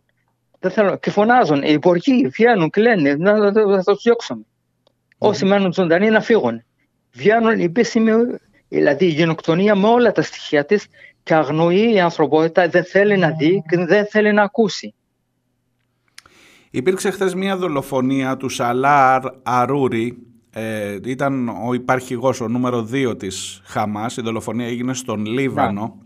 Ναι. Διαβάζω Άλλο σήμερα- έγκλημα πολέμου, άλλη τρομοκρατία, άλλη τρομοκρατική επίθεση που ο κόσμος τη βλέπει, α, δεν ξέρω πώς τη βλέπει ο κόσμος. Μια καθαρή τρομοκρατική ε, πε- πε- περίπτωση. Εισβάλλει στη- στη- στην πρωτεύουσα μιας ξένης χώρας με αεροπορικός βομβαρδισμός, βομβαρδίζεις μια πολυκατοικία, πέφτουν κάτω όχι μόνο ο στόχος, αλλά όλα τα διαμερίσματα εκεί πέρα με τους αθώους πολίτες που είναι ε, στην ίδια πολυκατοικία, που πέφτουν θύματα και κανένας δεν μιλάει. Αυτή είναι μια καθαρή τρομοκρατική επίθεση, καθαρά τρομοκρατική. Δηλαδή αυτό το κράτος του Ισραήλ, ο τρομοκράτης το Ισρα- ο κράτος του Ισραήλ, δεν το βλέπει κανείς. Αν το έκανε οποιοδήποτε άλλος αυτό το πράγμα, σε οποιαδήποτε άλλο, άλλη χώρα του κόσμου, δεν θα έχει γίνει άλλος. Δεν θα έχει ξε- ξεψοκοκριθεί το, το σύμπαν για να, για να διαμαρτυρηθεί. Τίποτα. Μπέρα βρέχει. Είναι το Ισραήλ, το χαϊδεμένο παιδί της Δύσης. Μπορεί να έχει κάποιες συνέπειες αυτό. Ο, Άρη, α, α, κάποιοι, μπορεί να τον Αρώρη, χαρακτηρίζουν, ναι. κάποιοι μπορεί να τον χαρακτηρίζουν την... Ε, ε, Καταρχήν είναι πολιτικό πρόσωπο ο κύριος ναι. Σαρόρη. Τι- Δεν είναι, δεν είναι στρατιωτικό ηγέτη τη Χαμάς. Είναι αντιπρόεδρος του πολιτικού γραφείου της Χαμάς. Ο άνθρωπος ήταν φυλακισμένος 18 χρόνια. Εγώ εδώ δεν τον υπερασπίζομαι. Απλά παρουσιάζω μια πραγματικότητα. Ήταν φυλακισμένος 18 χρόνια στις Ισραηλινές φυλακές, κρατούμενος ήταν. Και μετά, αφού έγινε ανταλλαγή μ, εχμαλώτων, τον διώξανε και είναι στο εξωτερικό. Ο άνθρωπος δεν, δεν ξέρω αν έχει πάρει μέρος σε κάποια οποιαδήποτε ε, ε, ένοπλη αντίσταση κατά το Ισραήλ. Είναι πολιτικό πρόσωπο. Και το Ισραήλ τώρα και θέλει, θέλει να κερδίσει μια μάχη. Και νεγάει αυτό, δηλαδή σκότωσαν 60, πόσες χιλιάδες ανθρώπους σκότωσαν, ε, τώρα θέλουν μια ηγετική μορφή για να κερδίσει ο Νατανιάχου μια μάχη, να ειρήσει το λαό του και να σου λέει να, κοιτάξτε, εκτελέσαμε. Και δεν τολμάει κιόλας να το πει. δεν τολμάει. εκείνο πάντως που είναι σίγουρο, άσχετα από το αν είχε ή δεν είχε εμπλοκή στις πολεμικές επιχειρήσεις, είναι σίγουρο ότι είχε εμπλοκή στις διαπραγματεύσεις. Και αυτό είναι που ανησυχεί τώρα, ε, που δημιουργεί μια ανησυχία για το ότι όταν χτυπάς έναν στόχο με τον οποίο υποτίθεται ότι διαπραγματευόσουν, είναι σαν να Ακριβώς. λες ότι δεν, Δεν έχω φτάσει η καμία, ειρήνη. δεν Ναι. έχω καμία διάθεση να διαπραγματευτώ. Δεν έχω... Α, αυτό το μήνυμα στέλνεται παγκόσμια, όχι μόνο στο λαό της Παλαιστίνης. Ε, α, αυτό τουλάχιστον έτσι, έτσι το, το, το Μα είναι ερμηνεύω εγώ. ξεκάθαρο. Δεν ξέρω αν Είναι κάνω ξεκάθαρο. λάθος. Μα έχετε δίκιο, έχετε δίκιο. Είναι ξεκάθαρο μήνυμα ότι δεν θέλουμε ειρήνη. Με αυτούς που διαπραγματευόμαστε η ειρήνη, τους εκτελούμε. Απλά ο Νετανιάχου έχει καταλάβει το εξής, ότι την ημέρα που θα αφήσει την εξουσία θα πάει φυλακή. Οπότε κρατάει την εξουσία όσο πιο πολύ, πολύ γίνεται, ανοίγοντας μέτωπα παντού. Οπότε θέλει να ανοίξει ένα άλλο μέτωπο στο Λίβανο, θα κρατήσει παραπάνω ο πόλεμος και θα μείνει πρωθυπουργός. Δεν τον νοιάζει ούτε η δική του εχμάλωτη, ούτε ο λαός του, ούτε η χώρα. Δεν τον νοιάζει κανείς. Το μόνο που του νοιάζει είναι να κάθεται, να κάθεται στην καρέκλα όσο πιο πολύ γίνεται. Και το έχουν καταλάβει οι Ισραηλοί και είναι σίγουροι ότι θα τον στείλουν στο διάολο την ημέρα που τελειώνει ο πόλεμος, γι' αυτό δεν τελειώνει τον πόλεμο. Δεν υπάρχει περίπτωση ο Νατανιάχου να πάρει απόφαση να τελειώσει ο πόλεμος. Δεν υπάρχει περίπτωση. Στην πλευρά της Παλαιστίνης ε, γίνονται κάποια βήματα, δεν ξέρω τι, τι πληροφορίες έχετε, δεν θέλω να σας βάλω σε ρόλο πολιτικού αναλυτή, αλλά φαντάζομαι ότι για σας είναι κάτι που το συζητάτε καθημερινά. Βλέπω και τον Χανίγια να λέει πως ενδεχομένως μπορεί να υπάρξει μια κοινή Παλαιστινιακή διοίκηση, γιατί δεν ούτε οι Παλαιστίνοι πολιτικά τουλάχιστον είναι ενωμένοι. Προφανώς, Ναι, ανοίγοντας, κοιτάξτε, οι προφανώς Παλαιστίνοι- κάνοντας ένα άνοιγμα προς τον Μαχμούτ Αμπάς, αν καταλαβαίνω καλά. προς την- Οπωσδήποτε. οπωσδήποτε. Μπορεί Αυτή να είναι η γίνει πρώτη αυτό, φορά. μπορεί Μα- να μα γίνει αυτό. Έχει ξαναγίνει και στο παρελθόν. Θυμάστε όταν το 2005 όταν η Χαμάς κέρδισε τις εκλογές, η Χαμάς είπε ότι δεν είμαστε έτοιμοι να αναλάβουμε την διακυβέρνηση. Και έκανε μια κοινή κυβέρνηση με την Φατάχ που έχασε τις εκλογές. Δηλαδή η συνεργασία ανάμεσα στα Παλαιστινιακά κόμματα και παρατάξεις ανέκαθεν υπάρχει και θα υπάρχει στο μέλλον και πάντα υπάρχει. Απλά οι μεγάλες δυνάμεις δεν θέλουν. Κάθε φορά που γίνονταν διαπραγματεύσεις και συμφώνησε η Χαμάς με την Φατάχ για ένα πράγμα, γυρνούσαν σπίτι και δεχόντουσαν τις απειλές και κάνανε πίσω.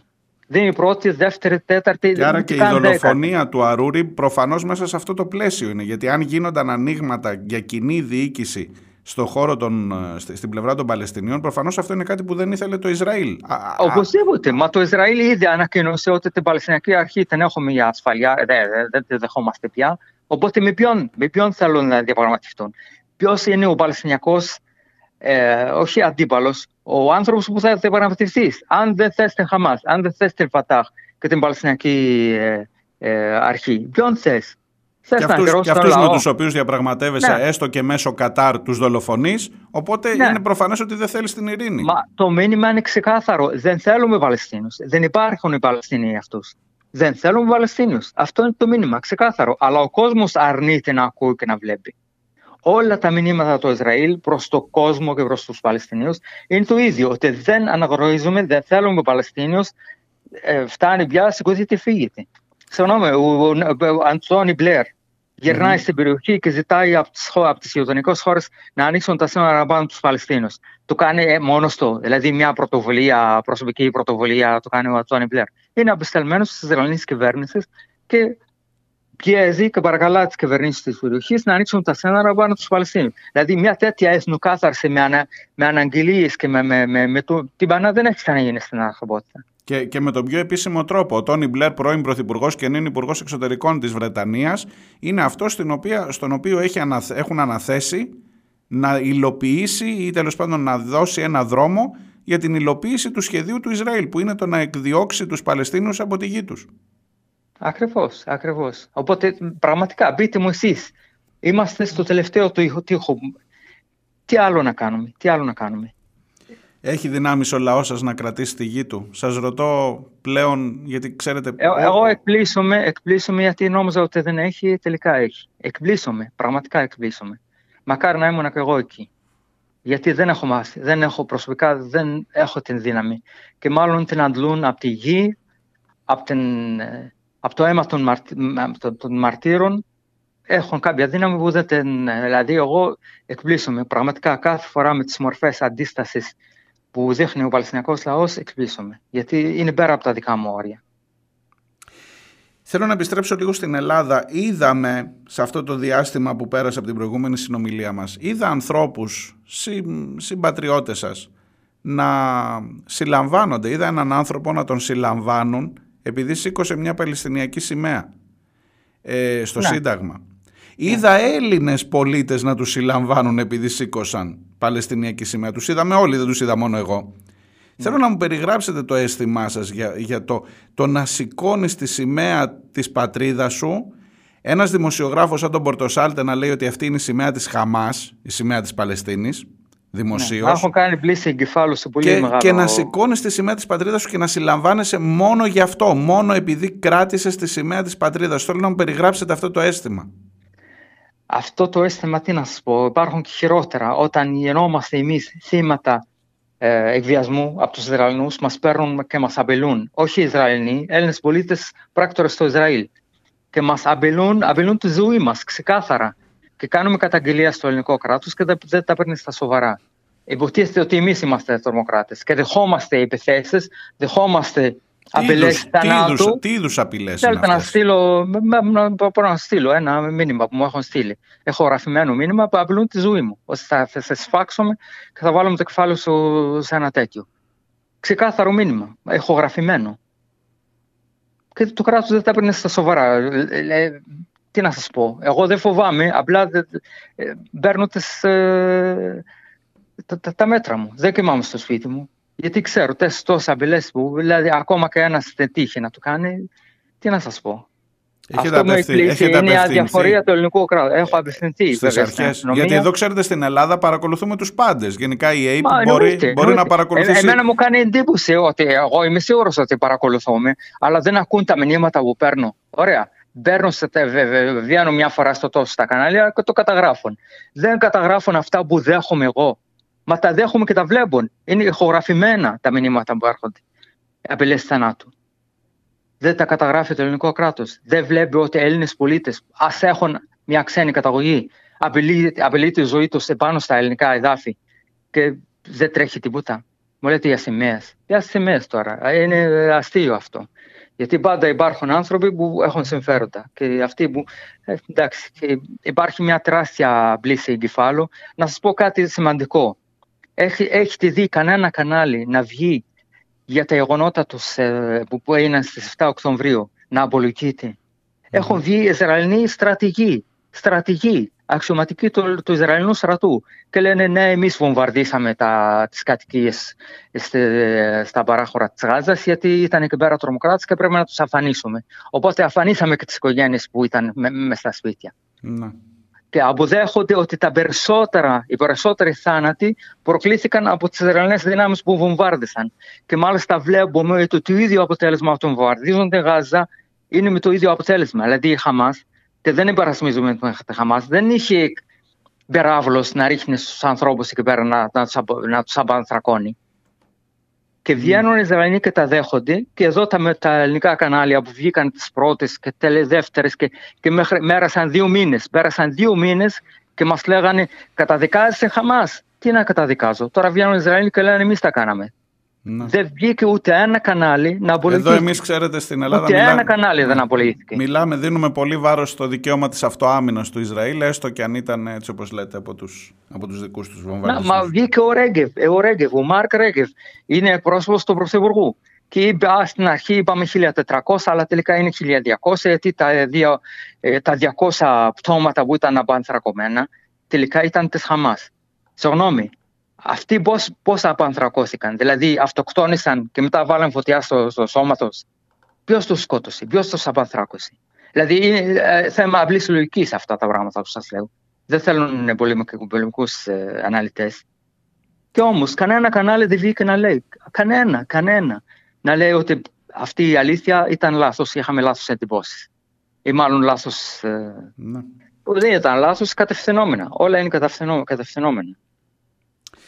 Υπάρχουν αντιστάσεις ακόμα, με αυτό θέλω να κλείσουμε. Υπάρχουν, είναι- ο λαός σας, ε, ρώτησα και πριν, αν έχει τις δυνάμεις, αν έχει, μου είπατε ότι εκπλήσεστε, δεν ξέρω, πα, παγκοσμίως οι Παλαιστίνοι μπορούν να, να, να δώσουν το μήνυμα αυτό, να μεταστρέψουν έστω την κοινή γνώμη, όχι τις, ε, τις ε, κυβερνήσεις, Ναι, αλλά έστω να την σας κοινή πω- να σας- γνώμη. Να σας πω τι, τι είναι το πιο, το πιο αισιόδοξο σε όλη την υπόθεση. Ότι ξύπνησαν και άλλοι λαοί και κατάλαβαν ότι οι κυβερνήσεις τους είναι υποκατοχή του Ισραήλ. Όχι μόνο ο Παλαιστινιακός λαός. Το Ισραήλ θέλει τα εδάφια από τους Παλαιστίνους. Αλλού έχουν συμφέροντα και τα περνάνε με το γάντι.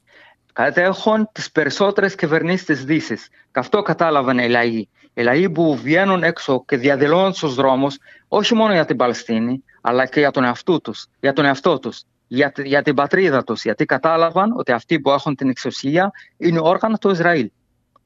Και αυτό, αυτό διαδηλώνουν, γιατί κατάλαβαν ότι και αυτοί είναι υποκατο- υποκατοχή, όχι μόνο οι Παλαιστίνοι. Και αυτό είναι το αισιόδοξο, όλος ο κόσμος βγαίνει, διαδηλώνει για το δίκαιο, το οποίο είναι δίκαιο της ανθρωπότητας, όνο- όχι μόνο τους Παλαιστινίους. Κύριε Ελμπάτα, σας ευχαριστώ πάρα πολύ. Εύχομαι Εγώ ξανά ευχαριστώ. ειρήνη και Εγώ δικαιοσύνη για τον λαό Μακάρι, σας. Αυτό, μακάρι, που, α- μακάρι. αυτό που αξίζει στον λαό σας. Μακάρι. Καλή Σας δύναμη. ευχαριστώ πάρα πολύ. Γεια σας. Σας ευχαριστώ. Γεια σας.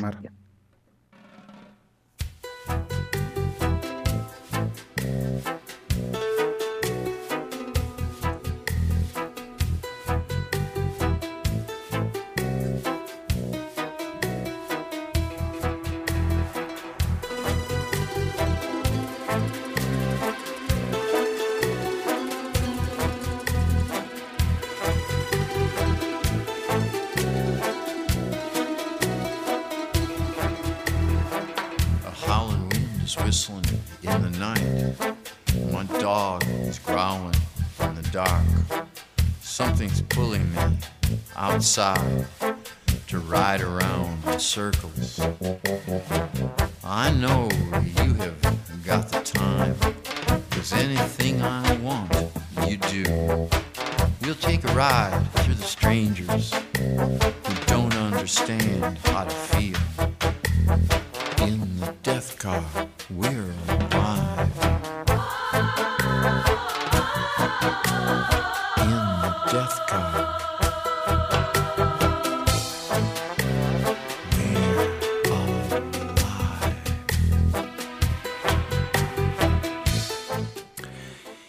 Ήταν ο κύριος Μοχάμετ Ελμπάτα, είναι Παλαιστίνιος πρόσφυγας, μέλος της Παλαιστινιακής κοινότητας στην ε, Αθήνα. Ε, κρατήστε την καταγγελία του. Μηνύματα λέει έχω στο κινητό μου, ηχογραφημένα που μου απειλούν, απειλούν τη ζωή μου. Τα πήγα και στην, στις αρχές, ξέρω εγώ πού, στη δίωξη ηλεκτρονικού εγκλήματος, πού. Ε, στη χώρα που παρακολουθείτε ο αρχηγός των ενόπλων δυνάμεων, σας θυμίζω έτσι. Στη χώρα που παρακολουθείτε ο αρχηγός της αντιπολίτευσης. Στη χώρα που παρακολουθούνται οι υπουργοί. Μην το συζητάτε. Τι- Τον τρόπο τον έχουμε. Αν θέλεις να βρεις ποιος είναι αυτός που απειλεί τη ζωή του ανθρώπου που μόλις μου μίλησε στο τηλέφωνο. Δεν κοιμάμαι λέει στο σπίτι μου πια. Ε, ακούει κανείς. Ακούει κανείς. Ελπίζω να μην χρειαστεί ποτέ αυτό το ηχητικό να το ξαναχρησιμοποιήσουμε και να μην έχει ο άνθρωπος να μην υλοποιηθούν οι απειλές αυτές.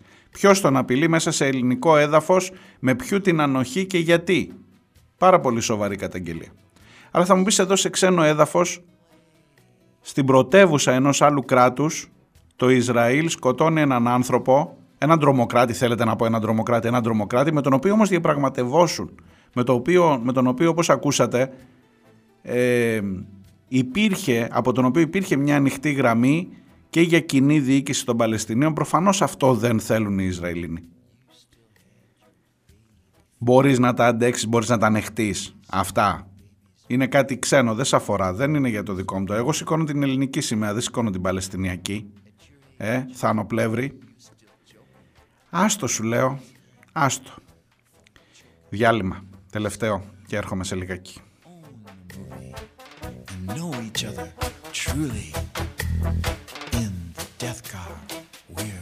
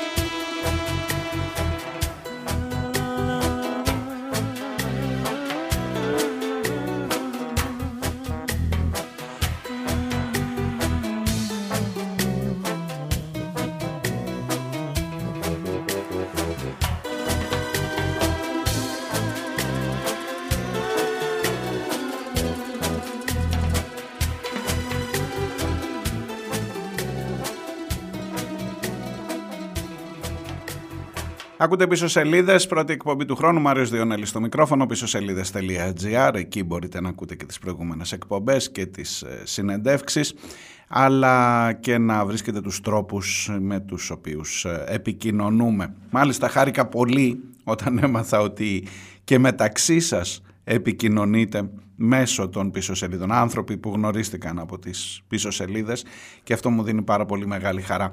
Ε, είναι ό,τι καλύτερο μπορούμε να κάνουμε. Τουλάχιστον να μιλάμε, τουλάχιστον να σκεφτόμαστε, τουλάχιστον να κρατάμε τα λογικά μας μέσα στο κεφάλι μας, όπως συνήθως λέω.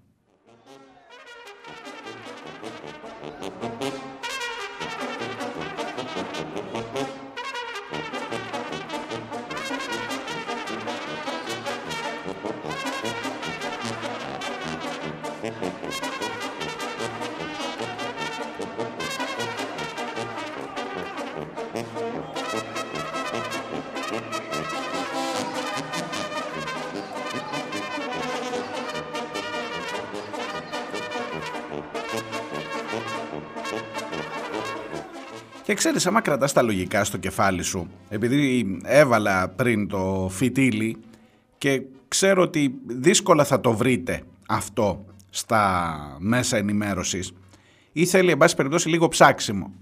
Και θα το βρείτε περισσότερο σε μέσα που δεν είναι στη λίστα πέτσα ή δεν είναι πολύ βαθιά στη λίστα πέτσα ή που, εν πάση περιπτώσει, δεν ε, παίζουν τον ρόλο αυτό θα πρέπει να ψάξετε για να δείτε τη σύγκριση μεταξύ ελληνικής και μιας μέσης ευρωπαϊκής τιμής για την κιλοβατόρα. Θα πρέπει μάλιστα σε πολλές περιπτώσεις να κάνετε και τη μετατροπή από, από κιλοβατόρα σε μεγαβατόρα για να καταλάβεις ακριβώς. Θα μου πεις σιγά τώρα τα, την μαθηματική διάνοια που μας το παίζεις. Λες και χρειάζεται πάρα πολύ σκέψη για να το καταλάβω. Αλλιώς όμως είναι να το βλέπεις μπροστά σου. Αλλιώς όμως είναι να βλέπεις αυτές τις μέρες που έχεις να διαλέξεις για το οικιακό σου τιμολόγιο ποια είναι η φθηνότερη από τις ακριβές. Έλεγα πριν μοιάζει σαν να μπαίνεις σε μια ταβέρνα και να σου λένε διάλεξε τι χαβιάρι θέλεις και εσύ να λες όχι θέλω κάτι άλλο, πιο φτηνό. Όχι θα πάρεις. Τελικά ξέρεις τι γίνει, λάθος το παράδειγμα. Λάθος το παράδειγμα. Γιατί τελικά μια φτηνή, μια ταπεινή τσιπούρα θα φας, αλλά θα την πληρώσεις σαν χαβιάρι.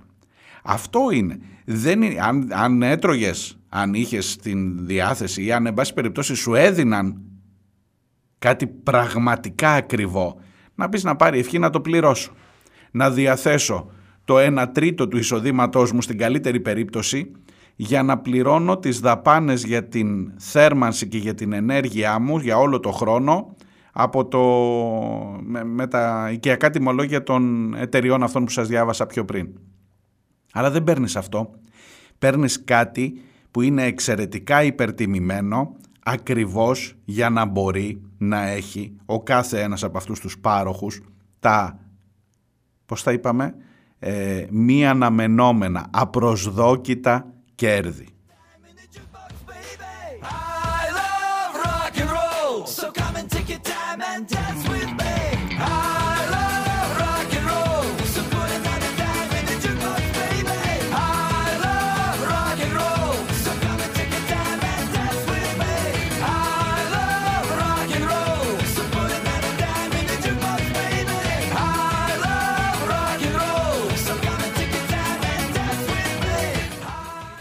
Θέλεις να μπω λίγο σε αυτό ή θα σε πικράνω; Και είναι και αρχή του χρόνου και δεν κάνει.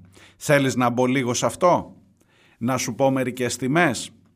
Όταν κάθεσαι και κοιτάς τα τιμολόγια και βλέπεις, στο είπα και εγώ πριν, στο είπα και εγώ άμα είναι κάπου να πας, αν καταναλώνεις λιγότερες από 500 λιγότερα από 500 κιλοβάτ το μήνα, πώς ελέγχω πόσα κιλοβάτ το μήνα, πάω να κοιτάξω το ρολόι. Ε, θα μου πεις τι, θα, θα είσαι έτσι α, α, αμέριμνος, ξεγνιαστός. Ναι, θα πλησιάζει το τέλος του μήνα και θα λες μην αλλάξουμε, μην ανάψουμε σήμερα ε, θέρμανση, ε, γιατί το ρολόι θα περάσει τις πέντα. Δεν το κάνεις στο σπίτι. Δεν είσαι σε αυτή. Εκτός αν είσαι πια τόσο ξέγνιαστος που δεν σε νοιάζει τίποτα, που δεν έχεις πρόβλημα, οπότε μάλλον δεν έχεις και λόγο να προβληματίζεσαι γι' αυτό.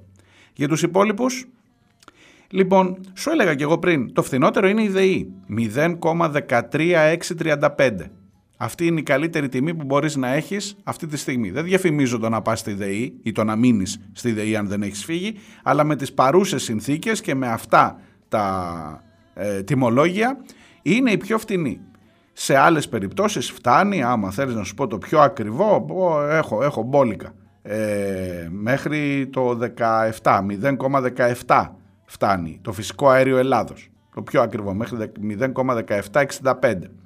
Λοιπόν, αλλά λες έχω την επιλογή μεταξύ αυτών να διαλέξω το φθηνότερο. Ότι αυτά είναι τα ακριβότερα της Ευρώπης που να πάρει ευχή. Θα πρέπει να το βάλεις δίπλα. Τι θέλεις να σου πω, θέλεις να σου πω την Γαλλία; Τη Γαλλία. Πόσο πληρώνει σήμερα ένας Γάλλος; Με τιμές Δεκεμβρίου του 23, του περασμένου μήνα δηλαδή. Πόσο πληρώνει ένας Γάλλος που το νούμερο το δικό σου αυτό το φτηνό το 0,13635 για τον Γάλλο κατά μέσο όρο από τις δικές του εταιρείες είναι 0,094. Να στο κάνω σε μεγαβατόρες. 94 ευρώ η μεγαβατόρα για τον Γάλλο, 136 ευρώ για σένα. 94-136. Το καταλαβαίνεις έτσι καλύτερα για να μην βάζω με δεκαδικούς και κόμματα κλπ. Το φτηνότερο δικό σου είναι ακριβότερο από του Γάλλου. Για να μην σου πω παρακάτω. Θέλεις να σου πω άλλες, άλλες ε, χώρες, άλλες, άλλες τιμές ή θα πικραθείς πολύ; Θέλεις να σου πω ότι ακόμα και ο Γερμανός πληρώνει λιγότερο από σένα; Εκείνο το 0,13 είναι 0,10 για τον Γερμανό. Και άστο να μην προχωρήσω παραπάνω, θες να σου πω ότι ο Βέλγος είναι 0,098 ενώ εσύ είσαι 0,13. Θέλεις να σου πω μετά πόσο είναι το εισόδημα, το μέσο εισόδημα σε αυτές τις χώρες για να δεις πόσο ακόμα μεγαλύτερη γίνεται η διαφορά; Ή να μην σε πικράνω άλλο και είναι και αρχή του χρόνου. Να το αφήσω καλύτερα, ε.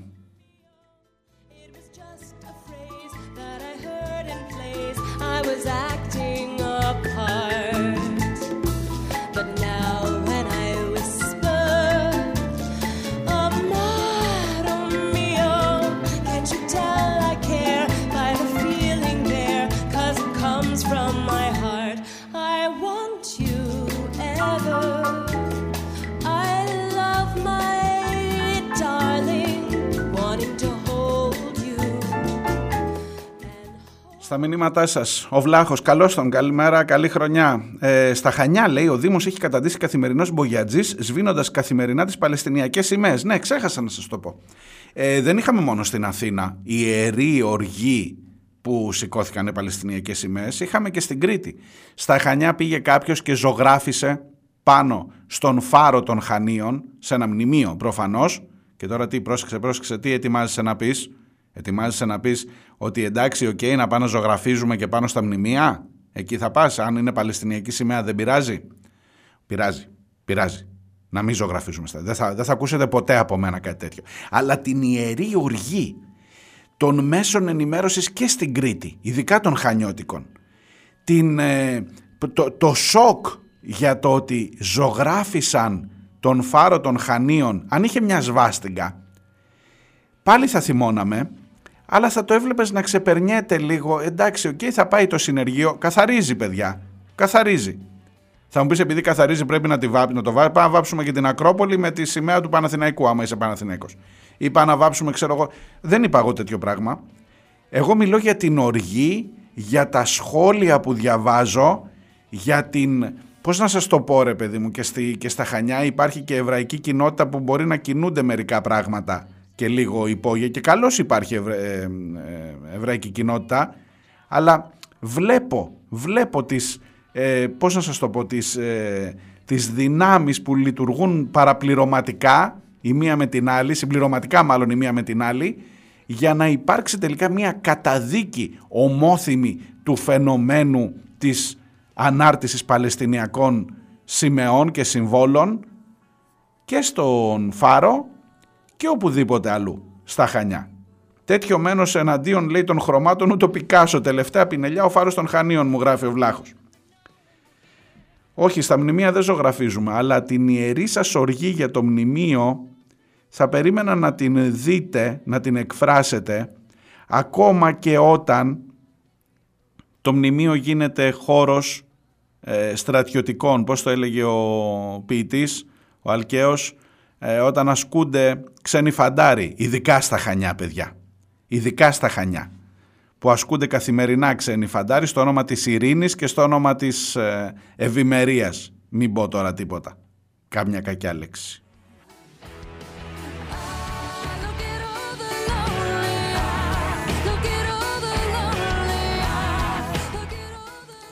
Βαγγέλης από την Κέρκυρα, σε ευχαριστώ για τα καλά σου λόγια. Καλημέρα, καλή χρονιά.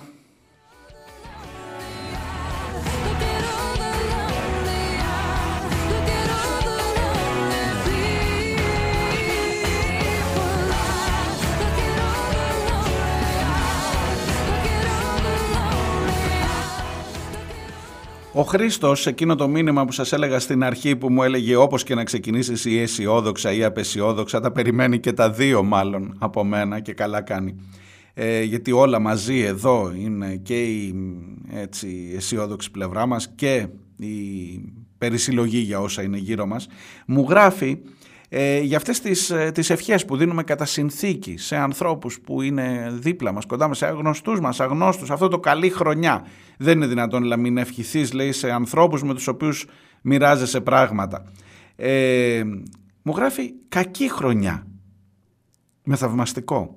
Ασφαλώς μου λέει δεν είναι ούτε ευχή ούτε προφητεία. Απλά είναι η συνέχεια των προηγούμενων. Μακάρι με κάθε καινούργια χρονιά να σβήνονταν οι μουτζούρες της προηγούμενης και να γινόταν επανεκκίνηση. Μόνο που το σύμπαν και ο ρου της ιστορίας δεν χαμπαριάζουν από αλλαγές του χρόνου. Που είναι όλοι αυτοί στην πολιτισμένη Δύση που παίρνουν αποστάσεις από το Ισραήλ, που του τραβάνε έστω και διακριτικά το αυτί και το καλούν να σεβαστεί τις ζωές των αμάχων, μάλλον χωνεύουν ακόμα τη γαλοπούλα μου γράφει ο Χριστός.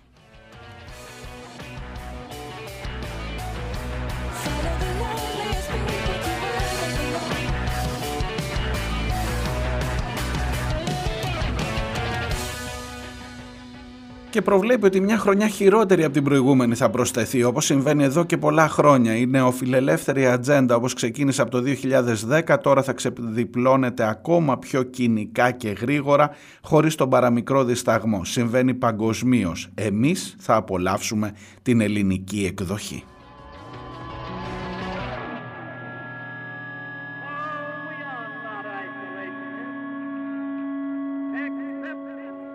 Συνεχής, συνειδητή, στοχευμένη υποβάθμιση υγείας, παιδείας και γενικότερα κάθε δημόσιας υποδομής. Ιδιωτικοποιημένες μεταφορές και επικοινωνίες, ιδιωτικοποιημένα αεροδρόμια, λιμάνια, μουσεία, υπηρεσίες αρχαιολογικών χώρων, μετατροπή αγαθών όπως το, ρεζ, το ρεύμα σε απρόσμενο κέρδος για λίγους. Εσχροκέρδια στη διατροφή, πληστηριασμοί κατοικιών με ακόμα περισσότερα κέρδη πάλι για λίγους. Κατάλυση κάθε εργασιακού δικαιώματος, επαιτία για τρίμηνα, οκτάμηνα, επαιτία για μερικά ψίχουλα πας. Και όλα αυτά συνοδευμένα φυσικά με απλόχερες δόσεις καταστολής. If I were a bitty, bitty rich, idle, diddle, diddle, diddle man, I'd build a big tall house with rooms by the dozen right in the middle of the town. A fine tin roof with real wooden floors below. There couldn't be one long staircase. Αυτή η ενδεικτική παραπάνω λίστα, μου γράφει ο Χρήστος, δείχνει χωρίς την παραμικρή αμφιβολία ότι τα μνημόνια εφαρμόστηκαν και συνεχίζουν να εφαρμόζονται. Βαφτίστηκαν και βαφτίζονται ακόμα και σήμερα μεταρρυθμίσεις, τομές και διάφορες άλλες αρλούμπες. Μόνο που εφαρμόστηκαν και εφαρμόζονται για την ταπείνωση των πολλών, για να μην σηκώσουν κεφάλι. Και φυσικά για την ευημερία των λίγων, των ισχυρών, των φίλων. Το μοτίβο θα είναι το ίδιο. Πάλι θα καταγγέλουμε και θα γκρινιάζουμε δικαιολογημένα, όμως στο τέλος όλα θα περνάνε.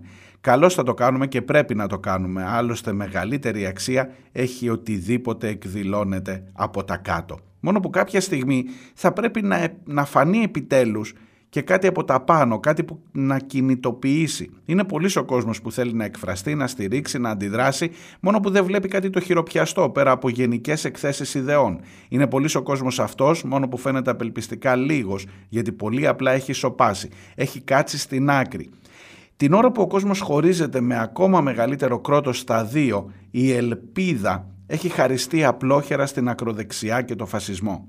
Αλήθεια η αριστερά για πότε είναι, όταν νομοτελειακά κάποια στιγμή περάσει η μπόρα, αν όχι χθες, αν όχι τώρα, πότε επιτέλους, όταν ισοπεδωθούν τα πάντα; Σε οποιοδήποτε πόλεμο υπάρχουν αντιμαχόμενα μέτωπα. Πότε επιτέλους θα αναδειχθεί δυνατό και αποφασιστικό και το άλλο μέτωπο; Έμειναν μόνο οι Ισπανοί, έστω και προς στιγμή να δείχνουν ένα δρόμο, μια διέξοδο, μόνο που δεν τους ακολουθεί κανείς.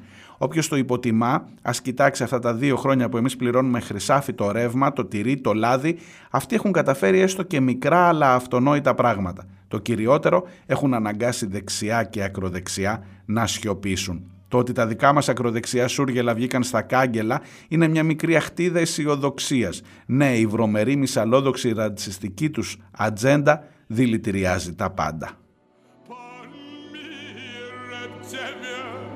Posing problems that would cross a rabbi's Και γιατί είναι αχτίδα αισιοδοξία ότι βγήκαν στα κάγκελα για τις Παλαιστινιακές σημαίες, προφανώς εννοεί ο Χρήστος. Είναι όλο αυτό το σκοτάδι, ακροδεξιά, ιερατείο, που νοιάζεται για την τεκνοθεσία, για τα αγέννητα παιδιά, αλλά το χρώμα του δέρματος πάντα θα τους τσιτώνει και θα τους καίει ό,τι τυχόν φεό κύτταρο τους έχει απομείνει. Είναι όλοι αυτοί που δεν έχουν ξεστομίσει λέξη για τα χιλιάδες σκοτωμένα παιδιά στη Γάζα, ούτε καν αυτές τις μέρες της αγάπης σε εισαγωγικά. Προσφέρουν όμως υπηρεσία με την μοναδική τους ικανότητα να αυτοεξευτελίζονται, με το να διαφημίζουν οι ίδιοι ότι τα κεφάλια τους δεν έχουν τίποτα απολύτως μέσα εκτός ίσως από τόνους σκουπιδιών και κοπράνων. Επιβάλλεται να τους προκαλούμε με κάθε ευκαιρία, γράφει ο Χρήστος. That would be the sweetest thing of all. Oh, if I were a rich man, I all day long I'd biddy biddy bum. Αναρωτιέμαι πραγματικά ρε εσύ Χριστό, όλοι αυτοί και όλοι σας, όλοι αυτοί που βγήκαν να καταραστούν αυτό το μικρό κοριτσάκι τον Δούκα που το είχε δίπλα του ε, τη συνθήκη, δείτε μια συνθήκη αυτή τη στιγμή πώς ακριβώς μπήκε το 2024 στην Ελλάδα, στην Αθήνα τουλάχιστον. Όλοι αυτοί που βγήκαν να, να ρίξουν το μίσος στο δηλητήριό τους όταν αποκαλύφθηκε ότι είναι Ελληνάκι παιδί μου, Ελληνάκι βέρο, καθαρό, κυλάει στις φλέβες το ελληνικό αίμα. Είναι από δύο Έλληνες γονείς. Απλά τι να κάνουμε το παιδί τώρα είναι, δεν είπαμε, η χρωματική παλέτα, αν χάσατε την αρχή της εκπομπής, έχουμε ένα δειγματολόγιο για το ποιους θέλουμε να έχουμε πάνω στο βήμα όταν μας μιλούν. Καλά, αν είναι ο αντετοκούμπο και βάζει καλά καλάθια, κάνουμε λίγο τα στραβά μάτια και ας είναι στο χρωματολόγιο κάτω-κάτω. Αλλά το χρωματολόγιό μας δεν ανέχεται, κυρία Άννα μου, Διαμαντοπούλου μου, σε εσάς. καλή χρονιά. Δεν ανέχεται τους, τους σκούρους, ούτε τους πολύ σκούρους, ούτε τους λίγο σκούρους. Λοιπόν, το, το, το, το δηλητήριο αυτό που ρίξατε βρήκε ένας από αυτούς, ένας ρε παιδί μου, για να αποδείξει ότι έστω εντάξει μπορεί να, σε, να, να πώς το λέει ο Χρήστος, να έχει μέσα ή σκουπίδια ή κόπρανα το μυαλό, το κεφάλι σου. Ένας ένιωσε από αυτούς την ανάγκη να πει «Όχ, λάθος ρε γαμότο, λάθος, τελικά είναι Ελληνάκι». Τελικά εντάξει. εντάξει. Ε, ε, ε, η σημαία. Γιατί σηκώθηκαν Παλαιστινιακές σημαίες. Ε, ακούσατε τον κύριο Ελμπάτα πριν που είπε μάλλον Έλληνες ήταν. Εγώ πιστεύω ότι μάλλον ήταν μετανάστε. Αλλά ό,τι και να ήταν και Έλληνες και μετανάστες που σήκωσαν την, Παλαιστι... σήκωσαν την Παλαιστινιακή σημαία στο Σύνταγμα, πολύ καλά κάνανε. Αυτό είναι το θέμα. Αυτή είναι η πληγή, αυτό είναι το τραύμα του 2023 και για αυτό πρέπει να αγωνιστούμε το 2024. Προφανώς η Παλαιστινιακή σημαία θα σηκωθεί τώρα. Λοιπόν, ε, βρήκε κανείς από αυτούς το κουράγιο, το θάρρος να πει λάθος, Λάθος ρε παιδί μου, τελικά εντάξει, ε, έκανα, έγραψα κάτι λάθος. Δεν, δεν ήταν τελικά Παλαιστινιάκι, ήταν Ελληνάκι. Το μόνο που εύχομαι είναι να μην φτάνουν στο παιδί, στο ίδιο το παιδί. Όλα αυτά, όλο αυτό το μίσος. Ελπίζω πραγματικά.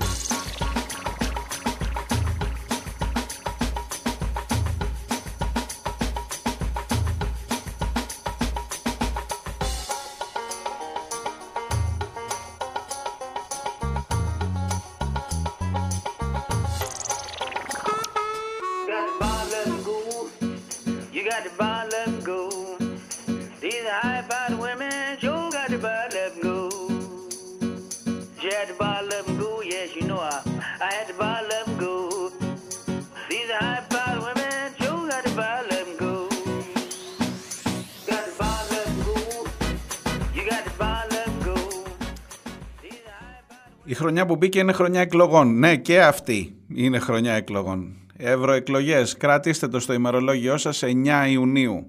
Έχουμε καιρό, ακόμα ένα εξάμεινο.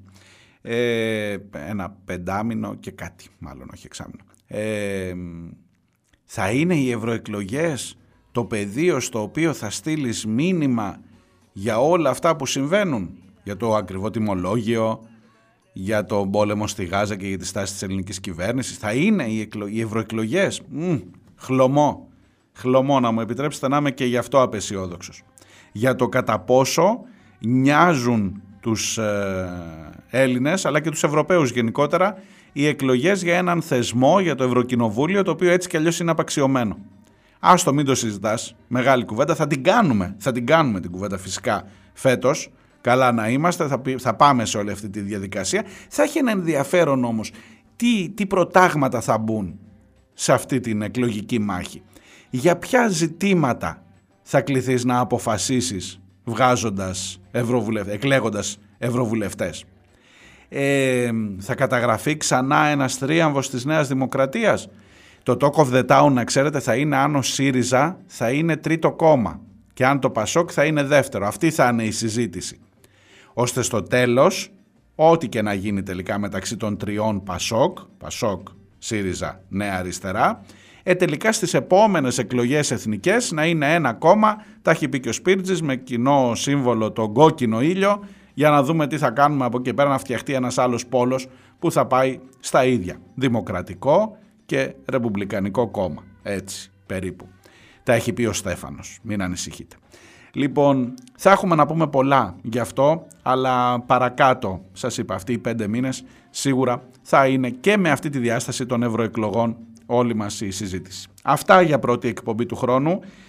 Ελπίζω να ξέρω ότι δεν δικαίωσα την προσδοκία σας για αισιοδοξία και για καινούρια. Ε, νομίζω ότι περισσότερο σε ρεαλιστική βάση και με τα δικά σας μηνύματα και με τη δική σας βοήθεια ε, βάζουμε τα πράγματα για να είμαστε εδώ, να έχουμε μια καλή χρονιά γενικότερα. Καλή χρονιά σημαίνει τα μυαλά μας, η λογική μας, η δυνατότητά μας, η δύναμή μας να αγωνιζόμαστε, να μιλάμε, να φωνάζουμε, να ελπίζουμε. Να είστε καλά, θα τα πούμε αύριο την ίδια ώρα. Γεια.